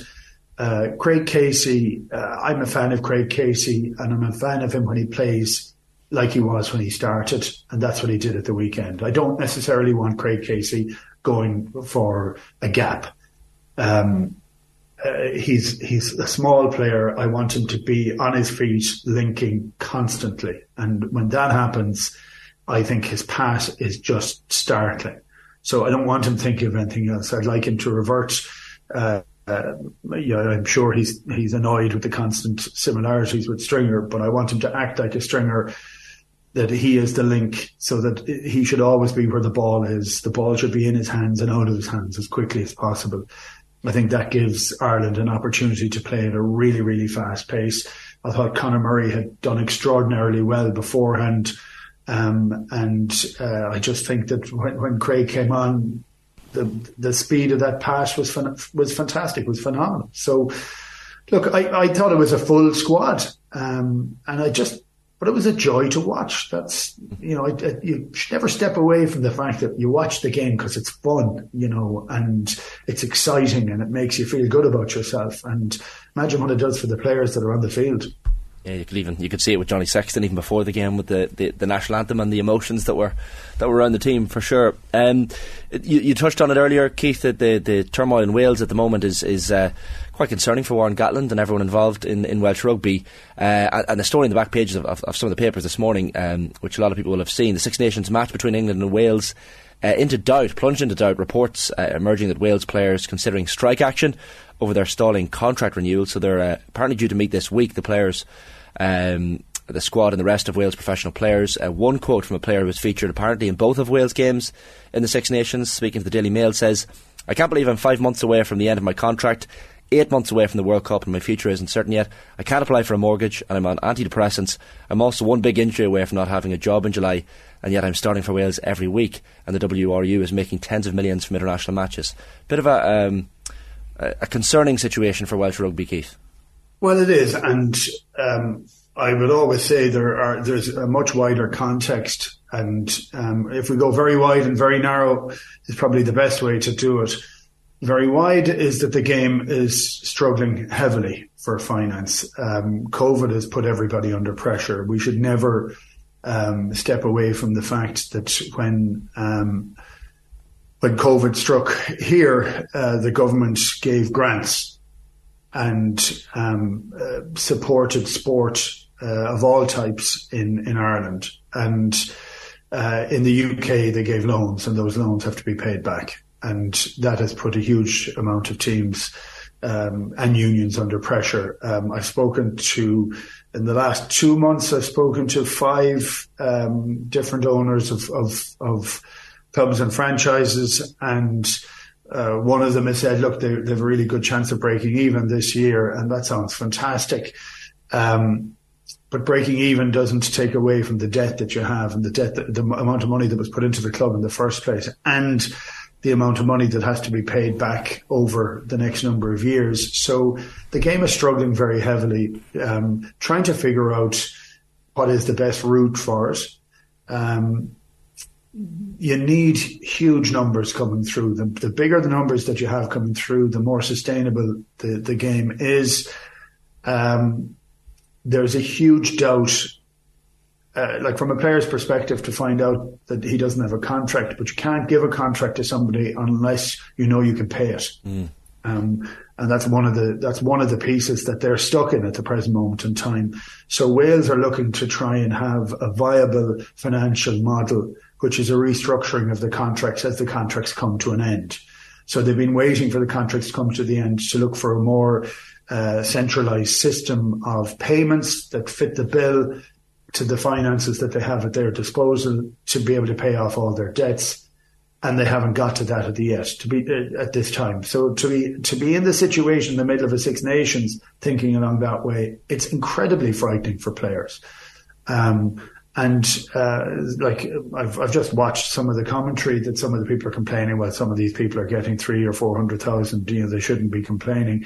This is an incredibly tough game, and if we saw anything at the weekend, you can see injuries happen all the time. You can be finished next week and this is one part of your life, not all of it. And you could finish at 25 or 30 and you still have the rest of your life to go and live. The amount of money that's earned may not be viable for the sport, but it's not enough for the player. So it's an incredibly difficult place to be in. And um, look, I know that Ieuan Evans has just gone in as as, as chairman. I know Ieuan very well. Um, good, honest, strong guy. Um, but every every day in Wales there seems to be a new issue. So um, there's a, they've a big job on their hands to try and get that right. I imagine they'll sort it out. I mean, there were always conversations in the 90s that there was going to be strikes in the future at some stage. Um, that when they were trying to figure out what the game was like, you'd have hoped that that would have moved on at this stage. But I still think we're we're suffering um, uh, the hangover from from the COVID lockdowns. Um, uh, we've seen it in England with Worcester and Wasps. Now we're seeing it in Wales. Um, you know, I, I, I, just think it's an incredibly difficult period of time for it. But you can imagine the the doubt when you're in a negotiation for your contract. And your contract's going to be up in a few months. And you don't know if you're going to have another job. So, I, I think a lot of things are going to have to change in Wales mm. for for for the contracts to be sorted, but also to the the 60 um, cap rule to whether players have to play in in in Wales to play for Wales. Um, I think everything is going to be on the table. Yeah, it's a it's a concerning situation. We'll definitely wait and see how that how that uh, materialises and whether or not that strike happens, and of course whether or not that England Wales game goes ahead. Certainly up in the air as things stand. Uh, Keith, great stuff as always. Thanks a million. Cheers, gents. Brilliant stuff. Keith Wood joining us as uh, as he usually does uh, on OTB AM, 8.47 am on this Wednesday morning's OTB AM. And it is time for Virtual Insanity.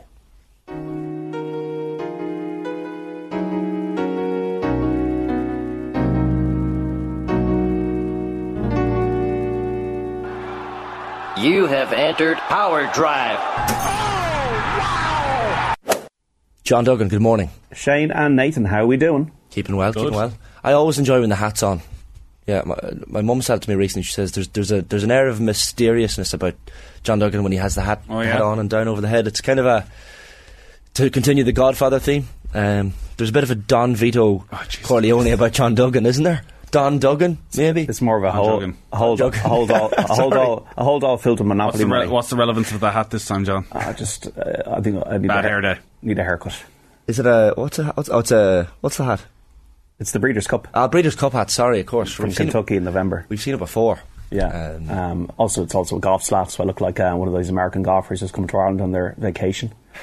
Uh, and so this is the Genesis Invitational starts tomorrow. The top six in the world in it. Tigers in it. It's going to be brilliant for the next four days. One of these uh, elite events on the PGA Tour in Los Angeles, formerly known as the Los Angeles Open at Riviera, starts half two tomorrow Irish time. We've done the podcast on the OTB network, on the Go Loud network. So I have five golfers in the podcast. I've got two to give you today because uh, we want obviously people to listen as well as, as watch right now. But the headline tip is Rory this week at 9 to 1 for 6 each way for virtual cash.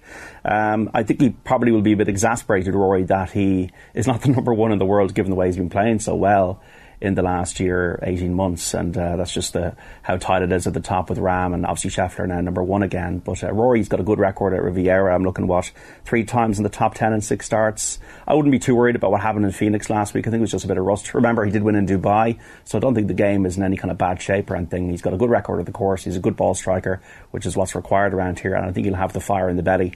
Uh, with the praise of Tiger Woods ringing in his ears uh, over the last 24 hours uh, to contend and be in the top eight.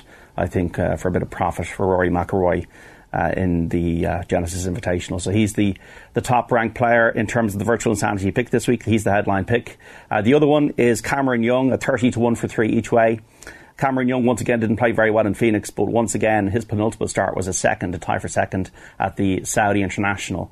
So he was coming back from the Middle East, as was Rory. Cameron Young has got to do a bit better around the greens, uh, but if he can channel uh, that good performance a couple of weeks ago, I think he can definitely win on tour. Five times second last year, including in this event.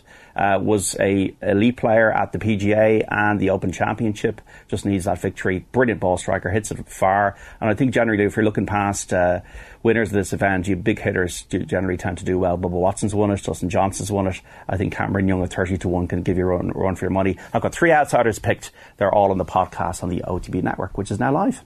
Brilliant stuff, John. Uh, Spurs last night. We had a comment in for our from our resident Spurs OTBAM watcher and viewer, Bobby Dwyer. Spurs okay last night. Frustrating result. Controlled the game and Per in the final third. Kulusevski and Son Per. No forward outball for Kane all game. Two young lads did well in centre midfield. Still in the tie. What's your assessment after last night? Uh, well, I don't want to be a miserable bee uh, on the show every time I talk about Spurs lads. Um, because there's just no point in being miserable. But uh, I, I, I felt that Milan are no great shakes. They play with tenacity, which I think is what won them the game. Uh, they defended quite well. Uh, there was definitely bright sparks from the likes of Sarr and Skipp, uh, and actually Forster played okay. But there's there's definitely a worry. I think Son is a shadow of, of the player he was last season. Um, Kulusevski didn't have the best of games. I think Romero was too rash. He's now got what seven yellow cards in seven games. And uh, I just f- feel that um, I'm just tired. I'm just tired of the inconsistency, really. And like I was just even like looking at the quotes from Antonio Conte in Italian after the game. I prefer to live in the present. I don't want to think about the future, but you know perfectly know that as an Italian man and the former Italy manager, Italy's in my heart. Italy will always stay there. I will never exclude that possibility. I'll be back here one day. Who knows? And that could be sooner rather than later. You know? Show me the money. Yeah, just I, I, like he's always flattering his eyelashes uh, every almost like every second game at, at, at, at not being around. You got to play the game though. Yeah, but a, a manager of uh, Antonio Conte's brilliance, both as a manager and as when he was a player, such a beautiful player in the middle of midfield, who's having to put Oliver Skipp out in the last sixteen of the Champions League, like that's going to depress anybody. Yeah, he must Most be looking bang on. average midfielder.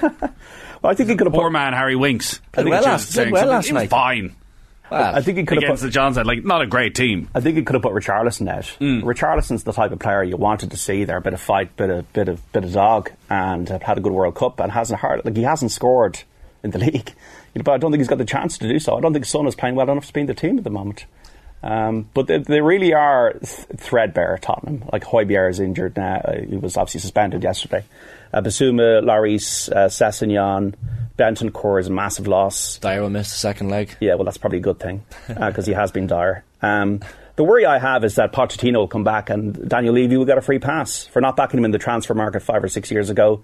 And it'll be all nostalgia time, and the owners will get a free pass for the fact that they don't know how to run a football product. Brilliant business people, but don't know how to fo- run a football product. Just Groundhog Day, waking up like It the- and that's why I said I don't want to be a miserable guy in the show saying the same thing uh, in, ad infinitum because on their day, as we saw in the City game, Spurs c- on their day, but it, the consistency wise, they can't Th- string those together. performances are almost given a, a false False, yeah, yeah. ceiling of because you're looking at them then at the table and going, "Oh, geez, they should be higher than where." Like, actually, top four is a decent finish for this group Yeah, of Spurs this group players. players, but because every month they'll put in an outstanding performance, you go, "Oh, well, if, so you could just put a run of victories together, they could actually go and challenge for the title." But like the Richarlison one is one of those signings that happens at clubs every so often where.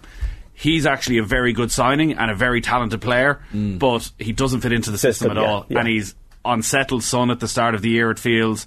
Now, maybe it's a deeper thing with Heung-min Son because it's continued, but the slight move out of position for him, like Kulusevski uh, at the end of last season was arguably the best player in the Premier League in the amount he was creating for Harry Kane. But something happened when Richarlison came in that both of those have had a big dip. And look, Kane will keep scoring goals because someone's going to have to score a goal eventually for them. Yeah. But even Kane's overall level, I don't think feels like it's where it was last season. John with the hat on looks like a character from Moneyball, says NTV. Um, yeah, potentially. There's there's a few characters. A great film, by the way, as Colin. It is a good film. It is a good Uh, film. there's a great story in the back of the, the Irish Daily Star. I'm sure the other papers as well. Arsenal and France legend Bakary Sagna has warned that Irish fans could score a big own goal by turning the Aviva Stadium into a cauldron of hate next month. Hate. Uh, Sagna reckons France are hated in Ireland because of the Thierry Henry handball over 13 years ago. He says we are probably hated in Ireland. The fans will try to put the pressure on us, but the current generation of players don't have anything to do with it, so they might not feel the pressure.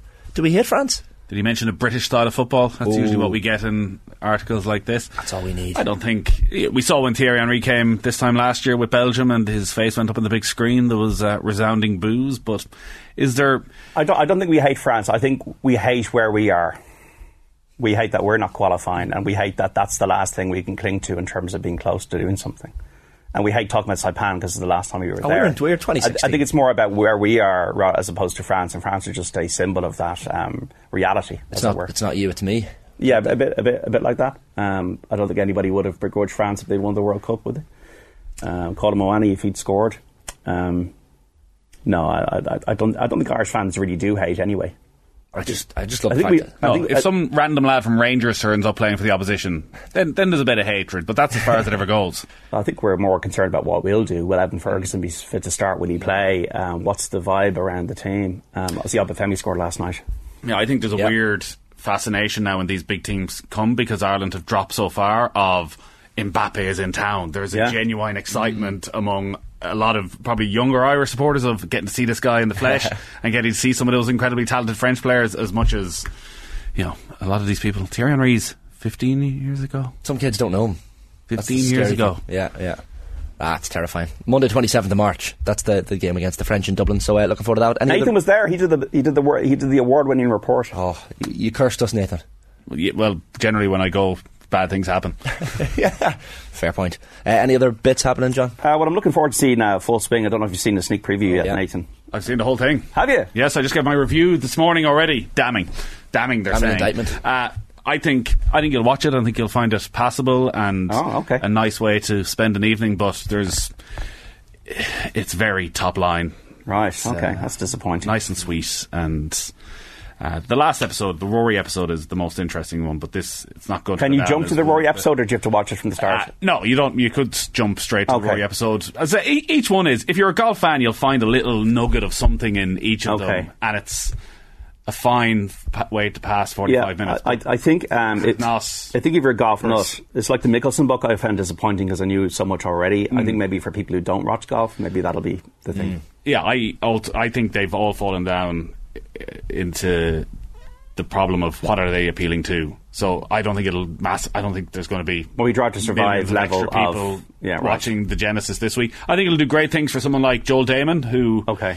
uh, and Tony Finau, Right. who maybe don't have that wider appeal where people will now know them and know their story. And Joel Dahmen will no longer be the world number seventy; he'll have a far bigger Yeah. profile than that. But Okay. it's not going to do much for Justin Thomas or you know Rory. Yeah, just a shout out to Billy Morgan. I don't know if you've mentioned him already. 78 years of age, uh, on the line for UCC tonight against UL in the Sigerson Cup final at WIT half seven throw in. What a amazing life story in GA, giving it back still, imparting that wisdom to younger generations, and just a fantastic story. All Ireland winning goalkeeper, captain, 1973. Uh, what we're talking, what? Uh, 50 years ago this year for Cork, uh, manager in 89 and 90. Just brilliant to see. Yeah, absolute legend, worth a mention for sure. John, great stuff as always. All right, Thanks for joining lads. Thank you. Uh, 8.57am on this uh, Wednesday morning's OTBM. Up next, Kathleen McNamee and her Republic of Ireland women's power rankings. First, Kathleen herself spoke with Eva Mannion yesterday about growing up surrounded by Irish culture throughout her parents. Take a look. Yeah, so my my parents met in England. They, they were obviously um, from Ireland. They met in England. They'd moved over for work, um, and so they came over and sort of joined an Irish community in Birmingham. Hence why my sister grew up in the, an Irish dancing community. Um, I played Gaelic uh, locally at a little team called Shaw, Sean McDermott's, and then for Warwickshire as well. Um, and so all of the Irish traditions, um, Gaelic, um, Irish dancing, going to mass, everything like that has felt like quite traditional. Um, obviously I've been born in England, but apart from that, all of my family are actually Irish and from Ireland. And so when I got the call up last week, I can't tell you how many messages I've had from family members saying, you know, how exciting that is to be part of it. Um, so really, I- to be honest, I don't think I've ever seen my, my parents so proud of anything that I've ever done. And I've sort of been around football for a little while now and been managed to be involved in a few bits. And I must say, I think that if they died tomorrow, that they, they would probably be happy. That's how excited they are. So um, it's quite like an exciting time for me personally. Yeah, minute to nine on this Wednesday morning's OTBAM, brought to you live each morning by Gillette Labs for an effortless finish to your day. Kathleen McNamee, good morning. Good morning, guys. You've got the Irish uh, the Irish jacket on for the for the occasion. Nice retro number there. Yeah, I was half like, you know, you'd say to dress for the job you want, but after doing this power rankings, I'm like, no, I never want to be a manager because it is entirely painful. Feel your Vera Pauw when you pull on the, on the jacket. That's what I was trying to channel, but I just I don't think I'm cutthroat enough. Like, I, how many times was I sitting in the last like 24 hours, and I kind of you know I do up a list, and then I'd be like, no, move that person in, and I'm like, oh, I forgot this person, and put them in, and then I'm like, who do I take out? So yeah, it was Uh, a restless 24 hours. I also say I felt I felt like I needed a bit more time with it just to properly settle on it. But Mm. we'll be doing these a few times before the World Cup anyway. For So. myself and, and yourself, Kathleen, it's a, it's a retro jacket. For for Nathan, it's just a jacket. Mm. Do you know what I mean? Top, top banter. It's not Uh, I, I wanted Ashley, or Kathleen, Ashley, Kathleen, uh, to do this uh, because we spoke about it with um, Shabana Hearn last week of the makeup of this squad that Vera Pauw had brought 28 players to Scotland for the playoff game. There were five real mainstays of the squad injured, and they've added in, as we see this week, two new players and maybe even a couple more to come at some stage between now and the World Cup. So suddenly you're going to have probably at least 10 players who've played a big part in qualification not even making the squad. Yeah, it's difficult. Like I was looking through some of the past teams from like the qualification and even like the Euros failed qualification, and you do just forget how many players have been involved getting to this point. And we've talked about it a bit when we did qualify against Scotland. Everyone was kind of talking to the players afterwards and like, "Oh, you're going to a World Cup," but you don't know if those players are going to go to a World Cup. Anything from an injury to, I don't know, a poor run of form, or like a lot of these players on the Irish squad at the moment aren't starting for their clubs, which is slightly worrying in terms of, you know, just being match fit and match sharp.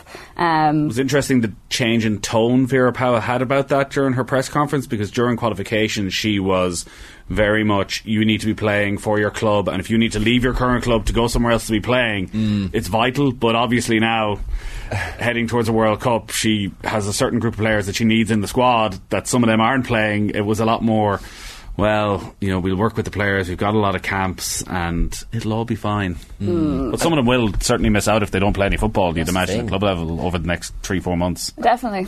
Has that played into your decision making, Kathleen? In terms of th- there are some of those players, as Nathan says, who, who aren't playing that you need you need to include anyway. Like you're, Mm. you're not going to leave Katie McCabe or someone out who's not playing regularly uh, at club level at the moment, but it still is a concern. Yeah, it factored in probably with some more than others. A bit like you're saying, you know, Katie McCabe hasn't started the last three games for Arsenal. Goodness knows why. Anyone who's a regular listener to Koi Gig will know that we basically have a, we almost have a Katie McCabe isn't playing segment every week now at this stage because we're just so baffled by the decision.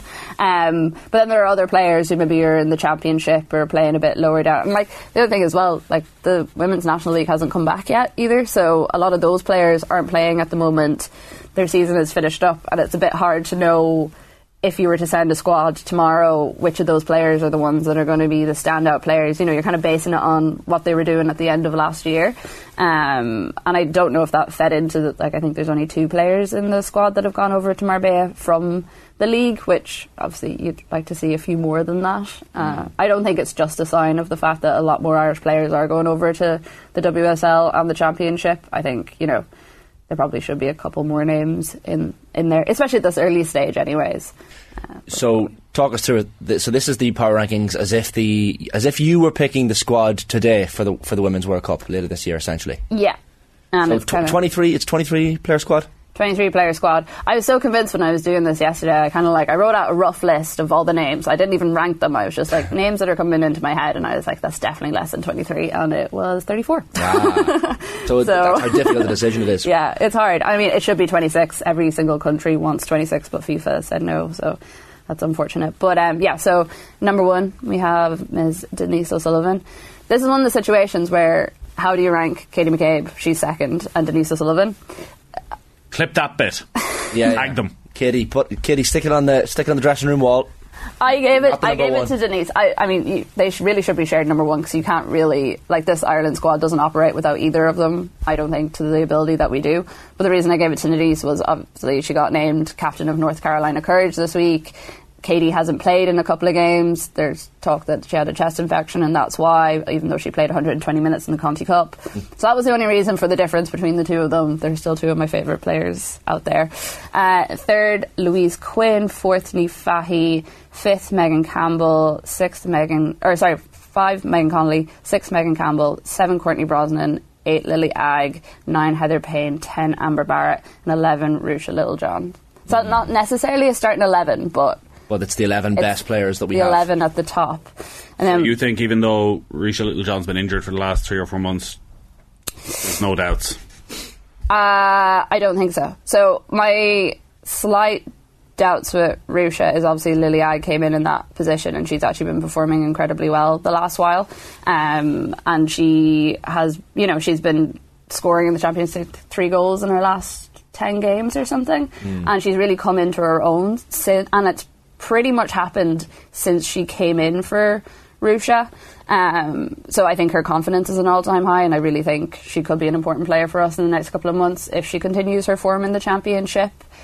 With Ruesha, I do think that she does give us something, and I think that like week on week she is increasing her minutes in the WSL. You know, she started coming on towards the end of the 90 minutes, and now she's slowly going towards like the 70.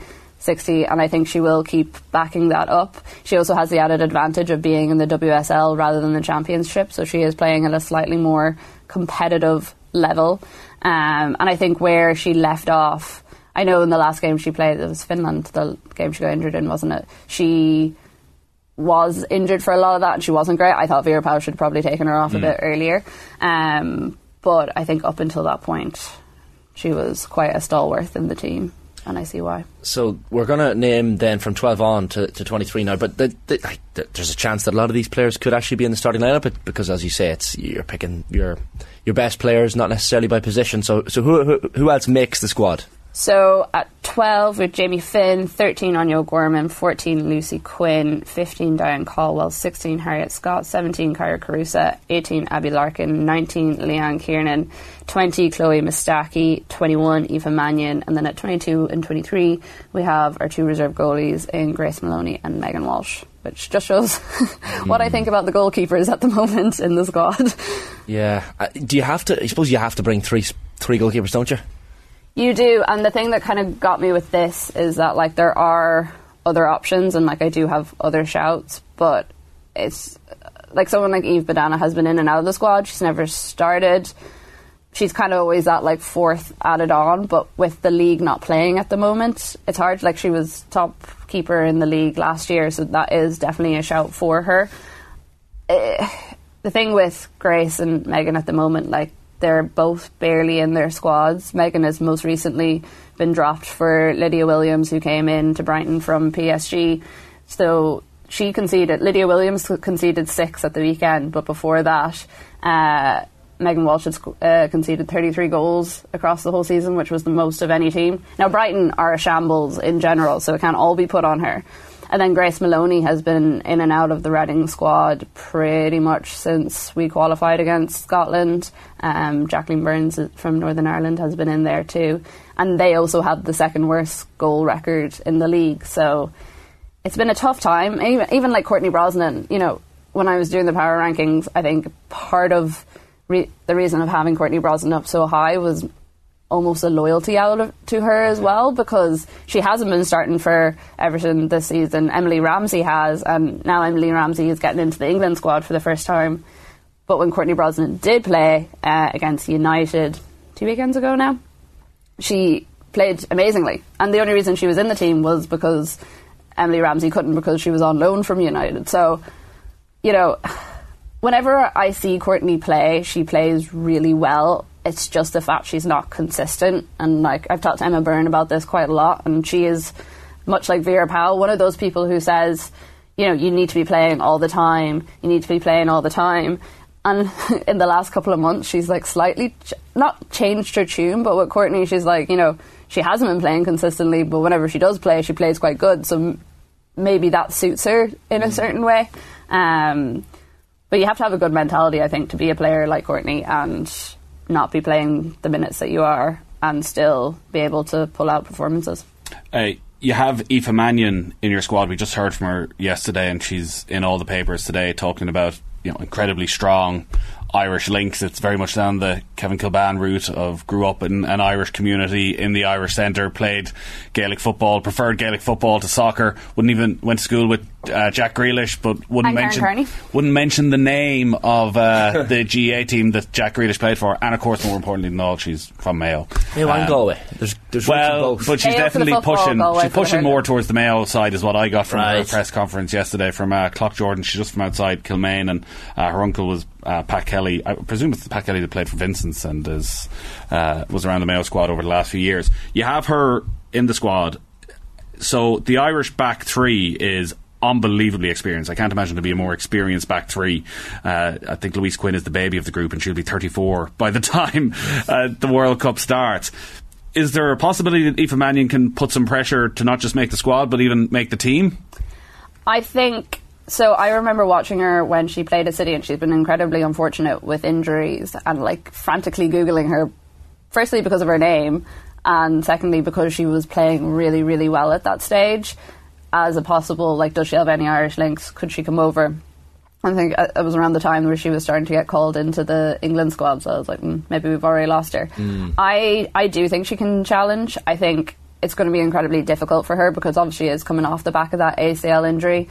So that I think she got that February last year, and she just started back into the United squad January of this year, and she's still on the bench. It, like it, it's tough to break into this United squad as well because they're very settled and obviously doing quite well because they're top of the WSL table. I think why I included Aoife Mannion was, as you say, that back line is getting on a little bit as much as you know don't want to say that about them but they are and I think she's the sort of player that we need now looking into like Nations League Euro qualifiers you know we need to make sure we have that line of succession there so that we're not left if any of those players decide to re- retire after the World Cup or in the next year or so we're not left floundering because realistically it has been such a strong part of our game is that back three, and we need to make sure that we have the people there that can go in. And I do think she could be a good option. Now she's not to. She's quite small, so she's not going to have that like dominance in the air of say someone like Louise Quinn. But she is very good at one-on-one situations. She's very good at taking the ball up the pitch herself, which is something that Ireland sometimes aren't all that great at. We do like a bit of a, a hoof the ball up and see where it goes.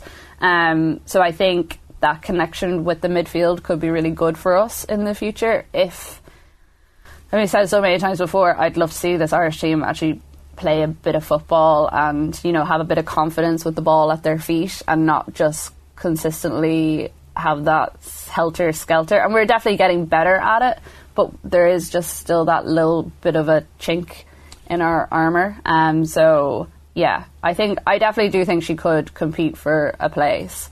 I don't know if she'd go straight into the starting lineup because Vera is quite loyal, but I definitely think she'd put a bit of pressure. I like the I like the mix of youth and experience in that 23. I have to say, this is the part though, uh, briefly, Kathleen, that, that would have kept you awake at night. The players that did not make your squad. So so who's left out? Yeah, so uh, there was about 20 of them, I won't lie. and actually, mostly it was players from the league here because I did feel a bit bad that I didn't include that many of them because I do think there are some really great players here. Um, so your likes of Jessie Stapleton, Rianna Jarrett, who's just moved back to Wexford, never been favoured by Vera Pauw all that much, but I think if she could regain the form she found just before she left, she could be on something. Eve Badana, who we talked about before, in goals. Uh, this is like I'm not really sure where she's at with her injury, and I think she probably won't be recovered fully in time because I think she had she did her ACL in September. But a player like Ella Malloy, I would love to see more of. Um, Isabel Atkinson didn't make it just because she's not getting a whole lot of time at West Ham at the moment, which is really unfortunate. Uh, Niamh Farrelly, who scored her first goal in Italy at the weekend. Very nice goal. Don't know if either of you saw it on Twitter. Like volley from kind of just outside the box. Goalkeeper should have done. Italian as well in their post-match press yeah, conference. Exactly.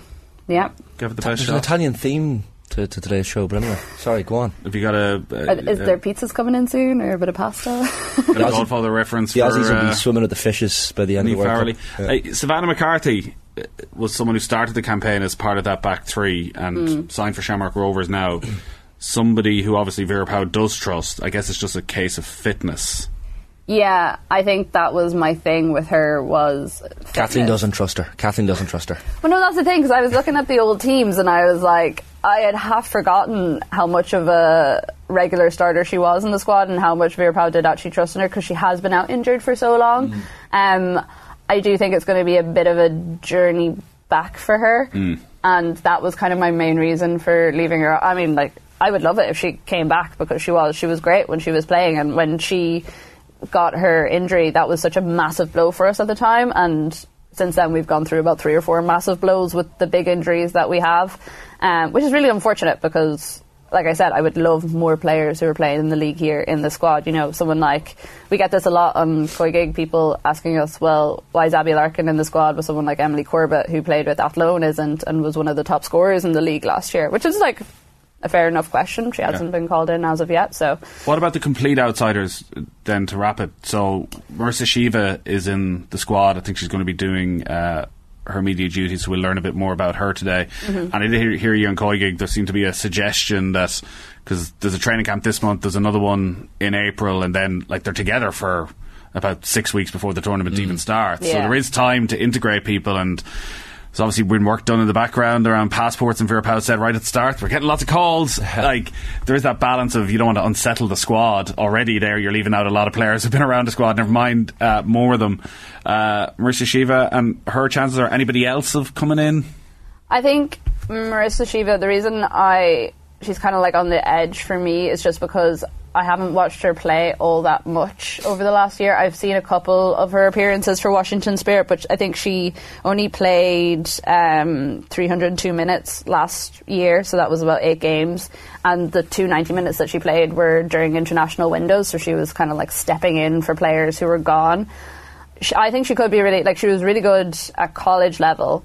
Um, she played with Penn State and like played like 92 times I think over that time. I think what she could add is, as Emma Byrne was saying, that sort of American athleticism, the kind of the sort of running you see the likes of Denise O'Sullivan and Heather Payne do, who and even someone like Kyra Carusa who've grown up in that very very athletic, you know, you have to cover as much of the pitch as possible sort of place. I think that could be good for us because we don't have a lot of that, especially with players who want to attack going forward. And if there's someone who can keep pace with the likes of Denise or who can do a nice little one-two switch up with Heather Payne, Mm. I'm totally, I totally think that would be great. But I just would be interested to see if she does play in this camp or in one of the following camps, how she actually fits into that squad, and you know what sort of relationship she can develop with the players that are already there in midfield. Kathleen, great stuff. You, we'll, uh, we'll let you relax after that. I know it was a stressful experience trying to I'm pick a going home now. yeah, yeah, Jesus. And we'll, we'll look, we'll, we'll recap it just before the World Cup and see how your uh, your personnel have changed between now and then. Uh, great stuff as always, Kathleen. Thanks a million for that. Uh, so it is uh, 17 minutes past nine on this Wednesday morning's OTBM. Here's what we've got coming up on OTB Sports Radio across the rest of today. 1 o'clock, OTB Gold with Emmanuel Petit. 3 pm, it is Koi Gig. 4 pm, it's our retro panel on sport and the rising. 6 pm, OTB Gold inside Harrington's Gaff. And then 7 pm, of course, the show live this evening with Joe, Wednesday Night Rugby, plenty more besides as well. You can follow OTB across all our social channels and subscribe to the OTB Podcast Network for all the best in the latest sports content. Here is a clip now coming up from the latest episode of the Football Pod, where Paddy, James, and Tommy talked about the Sigerson Cup, the Football Pod, in a partnership with AIB, proud po- uh, sponsors of the Football, Hurling, and Camogie All Ireland Club Championships. Check out hashtag the toughest for more. After the break, the ex Waterford hurler, Kevin Moran. OTB AM. The Sports Breakfast Show from Off the Ball. All right, welcome back to OTBAM. Now delighted to be joined by the former Waterford hurler and Electric Ireland Fitzgibbon Cup winner with WIT, Kevin Moran, as he looks ahead to the Electric Ireland Fitzgibbon Cup semi-finals and final this weekend. This year, through its hashtag First Class Rivals campaign, Electric Ireland celebrated the unexpected alliances formed between county rivals as they come together in pursuit of some of the most coveted titles across Camogie and GAA. Kevin, good morning. Good morning. How are you? Keeping well, keeping well. Thanks for joining us as uh, as usual. Uh, look, this this is a tournament that, that you would have played in back in the day yourself, as we mentioned. So it's it's it's not easy playing against uh, county teammates and county rivals. You're playing with county rivals essentially as well. So it's a strange dynamic, but an exciting one. Yeah, very exciting. And as I said, when I when I look back on my fond memories, it's um, played it for a few years in what was known as WIT uh, back in. We are lucky enough to win it in 2006 and 2008, and then did a stint then with UCC while I was doing my postgrad. So it's um, yeah, some some great memories. And um, look, semi-finals and finals in, in the next couple of days, and you know there's a good old buzz here around Waterford. Um, look, I know they're up against it against UL, but you know, a really prestigious competition, and you know, it's great to have it on its on our doorstep here in um, uh, tomorrow night. I think the last time you were on with us, potentially, Kevin, was was uh, just after you announced your, your retirement. You're on with Nathan. Uh, talk about what it meant to you to, to hang up the hurl. How how do you how does it sit with you now to be, I guess, an ex county hurler? Yeah, look, it, you know, I guess last year it was really the first year, and you know the lads were flying it, and they won the league and things like that, and you're you're kind of you, you do miss it, let's be honest. But you know, I went to every game. I didn't kind of hide away from it. I just went as a supporter, and I suppose after finding my place in the stand, um, you know, nice and comfortably, and just you know, like anybody else, going supporting the team. But you know, the, I suppose the void at the start of, of missing training and things like that um, after a while, I, I, got myself busy in other areas and a bit coaching and you know trying to be involved with the club as much as I can. So uh, yeah, look, just looking forward to the year ahead with the lads again. Um, you know, as again as a supporter and um, yeah, some a good start for them over the first two games, but look, bigger challenges and hopefully a long year to come. There's a touch of the Sky Sports News turning up at every Roy Keane press conference about Davy Fitz and whatever county he goes to. Suddenly there's a real media glare on every little thing that happens. Uh, you mentioned sitting in the stands and watching the games as a supporter now. Uh, under Davy Fitz, you never know, there could be another uh, opportunity for you because he does like to have different people around different parts of the stadium. This was a big talking point after the weekend of having a coach behind the goal, getting the ball back quickly, and maybe just trying to spot something uh, different. What, firstly, what's your take on on that, and uh, what benefit there is to it? Yeah, look, I think Davy, look, he's exploring all angles as best as he can just to try and improve things. You know, I don't see a huge problem with it. You know, the opportunities there at the moment. Look, it mightn't be there in bigger matches as the year go ahead. So, you know, he's a new management, he's his new style, and you know, I guess he's trying to point out some things to maybe Sean or Billy as it was over the over the last couple of games to you know maybe get the ball back into play, maybe to spot some runs and things like that. And I think when it was put to him after the match against Laois there on, on, on Saturday evening, I think he answered it excellently. You know, he said he's just trying to bring the professionalism to it. You know, there's no reason why you know people in the stand and, and on the sideline can't shoot shout instructions and things like that. So why not give a little bit more of kind of an in-depth, kind of closer relationship with the goalkeeper coach that it looks like. And um, is there no danger of uh, information overload for the goalkeeper for Sean O'Brien? That you know you've done your training during the week, you've put your game plan into action, and now even when you go out on the pitch, it doesn't end. You're still like, should he not be making those decisions? Yeah, look, I suppose there is a bit of that. You know, I know. Look, if there's someone always in your ear, it, it can be frustrating. But I, I would think it's, you know, I wouldn't think it's every single pocket. I think it's kind of quick messaging. And you know what? It could be it could be a thing that um, the goalkeeper coach wants to see what the movement is like from from from Sean's position, maybe from his viewpoint. So uh, look, you're right. It, it, can you don't want information overload, and it, it, it, can be you know it can be quite a difficult task as it is to you know to to see what's in front of you, to be talking, to, to be communicating. But uh, look, the lads are obviously working on things and training, and um, you know, why why not if, if, if, they can use it as best they can. What's he like as a manager in uh, in training, Kevin? Yeah, look, Dave, Dave, Davey, uh, Davey was very good to me. Uh, he, you know, gave me a lot of confidence uh, when he came in in 2008 as a young player, and you know, it's, it's actually interesting. He, you know, is going quite well with the Fitz, with WIT and the Fitzgibbon, and you know, gave me that platform to, you know, to build. And, you know, I think he puts huge value into Fitzgibbon himself. So, you know, he understands what a good competition it is, and you know, it's a real stepping stone, I suppose, for the next step up of senior intercounty hurling. But as a manager, he's you know he's top class, and uh, uh, you know he's very very professional. I think any players that have worked under him will say that his setup will be top class. He'll be always working on things, you know, like we're discussing at the moment. I think he's good for the game. I think you know he brings that you know, people are talking about him, the media are interested in him, he gives good interviews, players are happy. So the more the more we see of him, the better, I think. But I think he'll have Waterford, in, you know, in you know, good condition for you know when they need to. And look, they obviously it's early in the season, and they're you know they've won their first couple of games, but there's there's massive tasks ahead, and hopefully come you know April, May, June is when they really hit the ground running. But yeah, no, he's um, I, I have a lot of good time from very good players manager, and I suppose one good trait just looking back through, through his time with Watford, Clare, Wexford.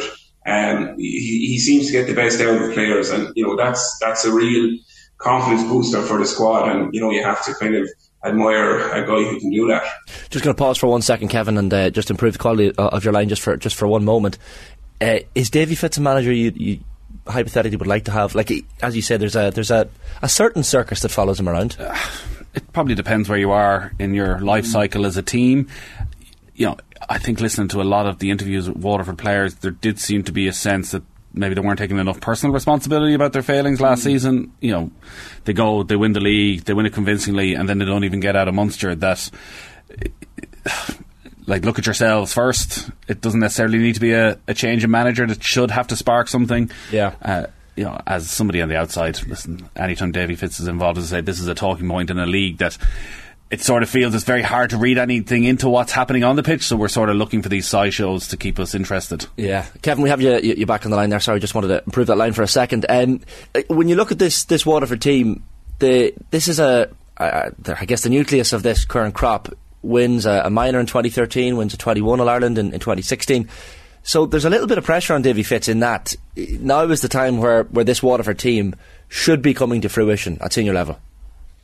Yeah, look, absolutely. It's um, you know they're a really good group of players. I suppose the the, the the nucleus of the team is, as you mentioned, that minor and under 21 team that was so successful. And, you know, a lot of those guys are still there. And look, I think Davy's kind of trying to hold them as best as he can for the latter stages of the league and obviously the Munster Championship and, you know, tied in with a little bit of, you know, youth like Padraig Fitzgerald and Ruben Halloran and Patrick Fitzgerald and that. And it is a nice mix. But no, I do agree. I think there, there is a bit of pressure, as in, I'm not going to say it's now or never, but, and I, you know, Liam and Mikey Bevans did a great job and, you know, obviously it finished the way it finished, but I think Davy was the perfect fit to, you know, the, there was no need for rebuilding and for, you know, a lot of trial matches and things like that to build your panel. I think everyone knows what the bulk of the team is going to be, and it's just trying to you know get it right with those those good players that we still have at our disposal. What does the league mean now to, to a player, Kevin? Like you, you look at that Waterford team. Of course, we said we mentioned won the won the league a couple of years ago, and then or last year, and then and then the championship comes around, and it's disappointment. So if you're flying high at the end of the league, you just you can't get excited anymore. It's not like the the football league where I guess positions in the league now determine things in relation to the championship. So is it tough to get excited about the league at the moment in hurling? Yeah, no. In, in, fairness, it is. Look, the matches are good, but I suppose when you when when you stand back from it, win, lose or draw, you're kind of saying, you know, how important is it? Look, every team is trying to peak for for their respective provincial championships, and you know th- those are everything. Because if if you're not in that top three, you're you're gone the end of May or the start of June, and look, it's a long summer ahead. So it is a hard one. Look, I know I know it didn't work out for Waterford last year, and they were absolutely flying. You know, they won the league very, very comprehensively, and I suppose the trajectory of their uh, of, of their you know the how well they were playing just kind of gradually fell, and you know they they just kind of looked looked like they were really out on their feet towards the you know, towards the end of the Munster Championship. But look, who's to say, you know, maybe that was just, I suppose we're just going on the data point of last year. Um, you know, it did not work out, but um, who's to say they're, you know, they can't turn the tables this year and, you know, someone goes and has a good league and wins the, league and, you know, goes on and wins, wins the Munster Leinster Championship. But I suppose, you know, you'd be changing your mind and saying, look, well, their league form was good. Uh, you know, it was obvious that they're going to play well. But no, certainly it, it is a, it is a hard one. You know, I'd say managers are kind of, you know, they're very kind of cautious at the moment. They don't want to be going too well. They don't want to be going too bad. If they are going too well, can they maintain it? So, you know, it's all a balancing act. And, you know, you really don't know until you've two or three games in, in the Munster and Leinster Championships under your belt to say, well, this actually worked or, or, things like that. So, you know, it is a very hard one. Um, does it take from the prestige of the league? Possibly. Um, because I know when I was playing, it was, you know, it was such a brilliant competition, and you know, everyone was you know mad to win it. And then you had your kind of four, five, six, possibly even eight week break to go up to the first round of the Munster Championship. But the turnaround is so, you know, it's so small. It's a couple of weeks. Um, I guess different teams have different kind of agendas and prerogatives with regard to where they are. It's uh, interesting reading Martin Breheny just in the in the Irish Independent this morning, uh, Kevin. He's talking about the uh, the changing face of hurling scoring over the over the years and over the decades.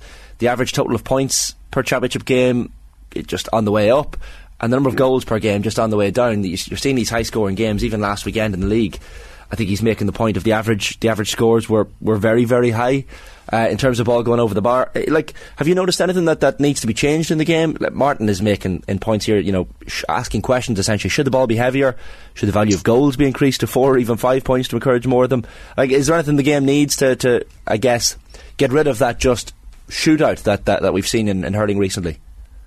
Yeah, yeah. Look, it, you know, I, I, suppose players are so good and comfortable on the ball nowadays, and the sliotar is definitely a little bit lighter. Yeah, I would love to see a little bit more kind of particularly high balls going into danger areas in around you know the the D or the uh, the edge of the square, and, and, you know more goals, you know more goals being created and things like that. At the moment, it's just a lot of teams are what would you say uh, they're, they're, putting their players out the field.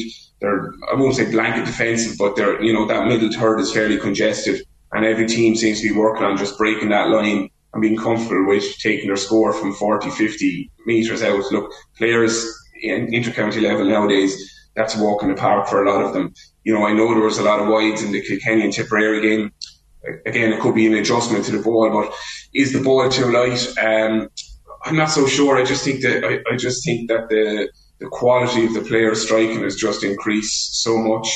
Um, and I, I do agree, though. I would love to see kind of more goal opportunities coming. You know, putting that ball into in, in, into the edge of the square, seeing a lot more kind of you know, aerial duels and, and, and fielding and things like that. I think that's something that we all long for. But, you know, the game is constantly evolving. Um, you know, going from sweepers to running games to all about tackling. You know, who's to say you won't see a kind of different, a different approach to a team this year? I, I did notice Ballyhale this year with the in the All Ireland club, like they're just a real, you know, A to B type of hurling team, really putting the ball into danger positions and you know, creating a lot of goal opportunities. So, um, you know, some some teams might do it, some teams won't. I, I, do think Limerick have changed a little bit this year in their approach. Uh, Tipperary, you can see what they're trying. Again, Cork are just, you know, an awful lot of shooters out the field, and, and, Waterford could be, you know, possibly the same. But uh, look, we'll see what happens. But um, yeah, we I think we'd all love to see two, two or three more goals and maybe you know, seven or eight less points, I think it, it, it brings a, a, far more exciting spectacle to it. Finally, for me, Kevin, uh, how do you see the, the season playing out? And I, well, I guess how do you stop Limerick is the question. Yeah, look, yeah, that's a big question. Like, look, there is a there is a possibility that they could be even better and stronger than last year. And I was very impressed with them in their first two league games this year. I know Cork got the better of them in the end, but they just seem so comfortable what they're doing. Um, they're you know they're coached absolutely excellently. They're very comfortable on the ball. And I just think when it comes to it, you know, in All Ireland semi finals and finals and it's going down the stretch, I do think they have such composure and confidence in what in, in what has worked for them. But look, the chasing pack, I think everyone knows, you know, the chasing pack's impossible to say who's number two, three, four, you know, it could change from week to week.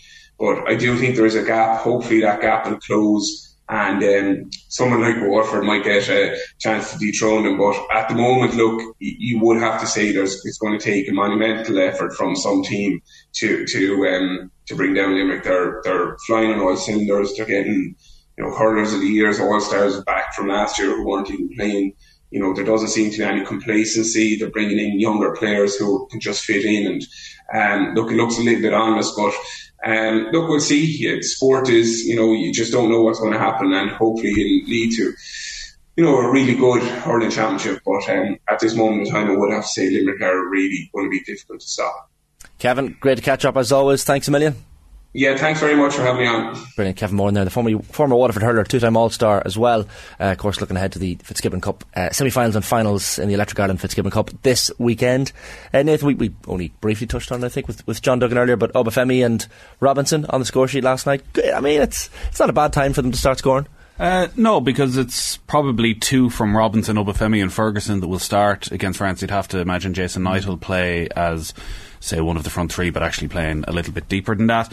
Like Callum Robinson's playing in a struggling Cardiff team, uh, hadn't scored since before Christmas. I think he'd gone eight games without a goal, missed a penalty recently enough, so he needed something to get him going. Obafemi's going to be interesting because Burnley are obviously absolutely flying. They're heading back to the Premier League.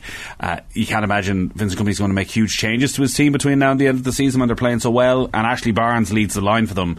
And Michael Obafemi is a, a very different man, uh, size wise, certainly from a, an Ashley Barnes. So I wonder is there a possibility he plays him a bit deeper if he is to get some game time, which again may not be the worst thing for Ireland, or maybe he'll just have to put up with being a bench option for the remainder of this season.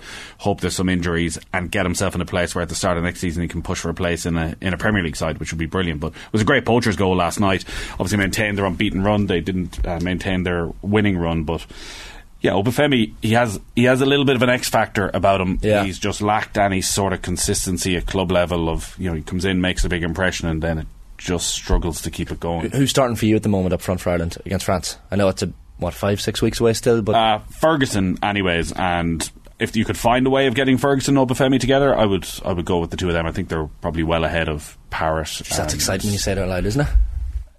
It Yeah, is. are we getting It is. excited? But I, absolutely, we're getting too excited. Like we're talking about Michael Obafemi on the bench for a championship side, Yeah. going up against uh, Raphael Varane. Well, not anymore. He's No, of retired. course, sorry, but, Upamecano, uh, up against Upamecano and Konaté or something along that. If Yeah. Konaté is not injured, but yeah, I think it definitely feels like a more exciting period for young Irish strikers. But they have to actually go and do it on a consistent period. Like we've been waiting for Michael Obafemi for four years at this stage to really do it consistently at club level. He scored some brilliant goals for Ireland internationally, but Mm. again, stay fit, get a run of games. Let's see where we are in a few months' time. Yeah, exciting. Jeez, I can't wait. I, I, I know we're starting the build up quite early, but I mean, we're already talking about the Rugby World Cup later this year, so and the Women's World Cup as well in, in Australia. So let us let us enjoy it. Let us start it. Nathan, great stuff as always this morning. Thanks a million. Uh, Shane. OTB AM brought to you live each morning by Gillette Labs for an effortless finish to your day. On tomorrow's show, we'll have Graham Hunter, we'll have Jasmine Baba's tactical breakdown of Arsenal Man City, as we said tonight at the Emirates, half past seven kick-off for that game. Sue Ronan will be our latest guest on our You Had to Be There, and plenty more besides. Right now, we'll bring you Dan McDonald from last night's football show, and uh, I was hoping this would be a Godfather quote, but uh, Colin has provided me with this quote to leave you with for the rest of your Wednesday. If you can achieve just one thing, just one thing today, can it be that you all have an amazing day?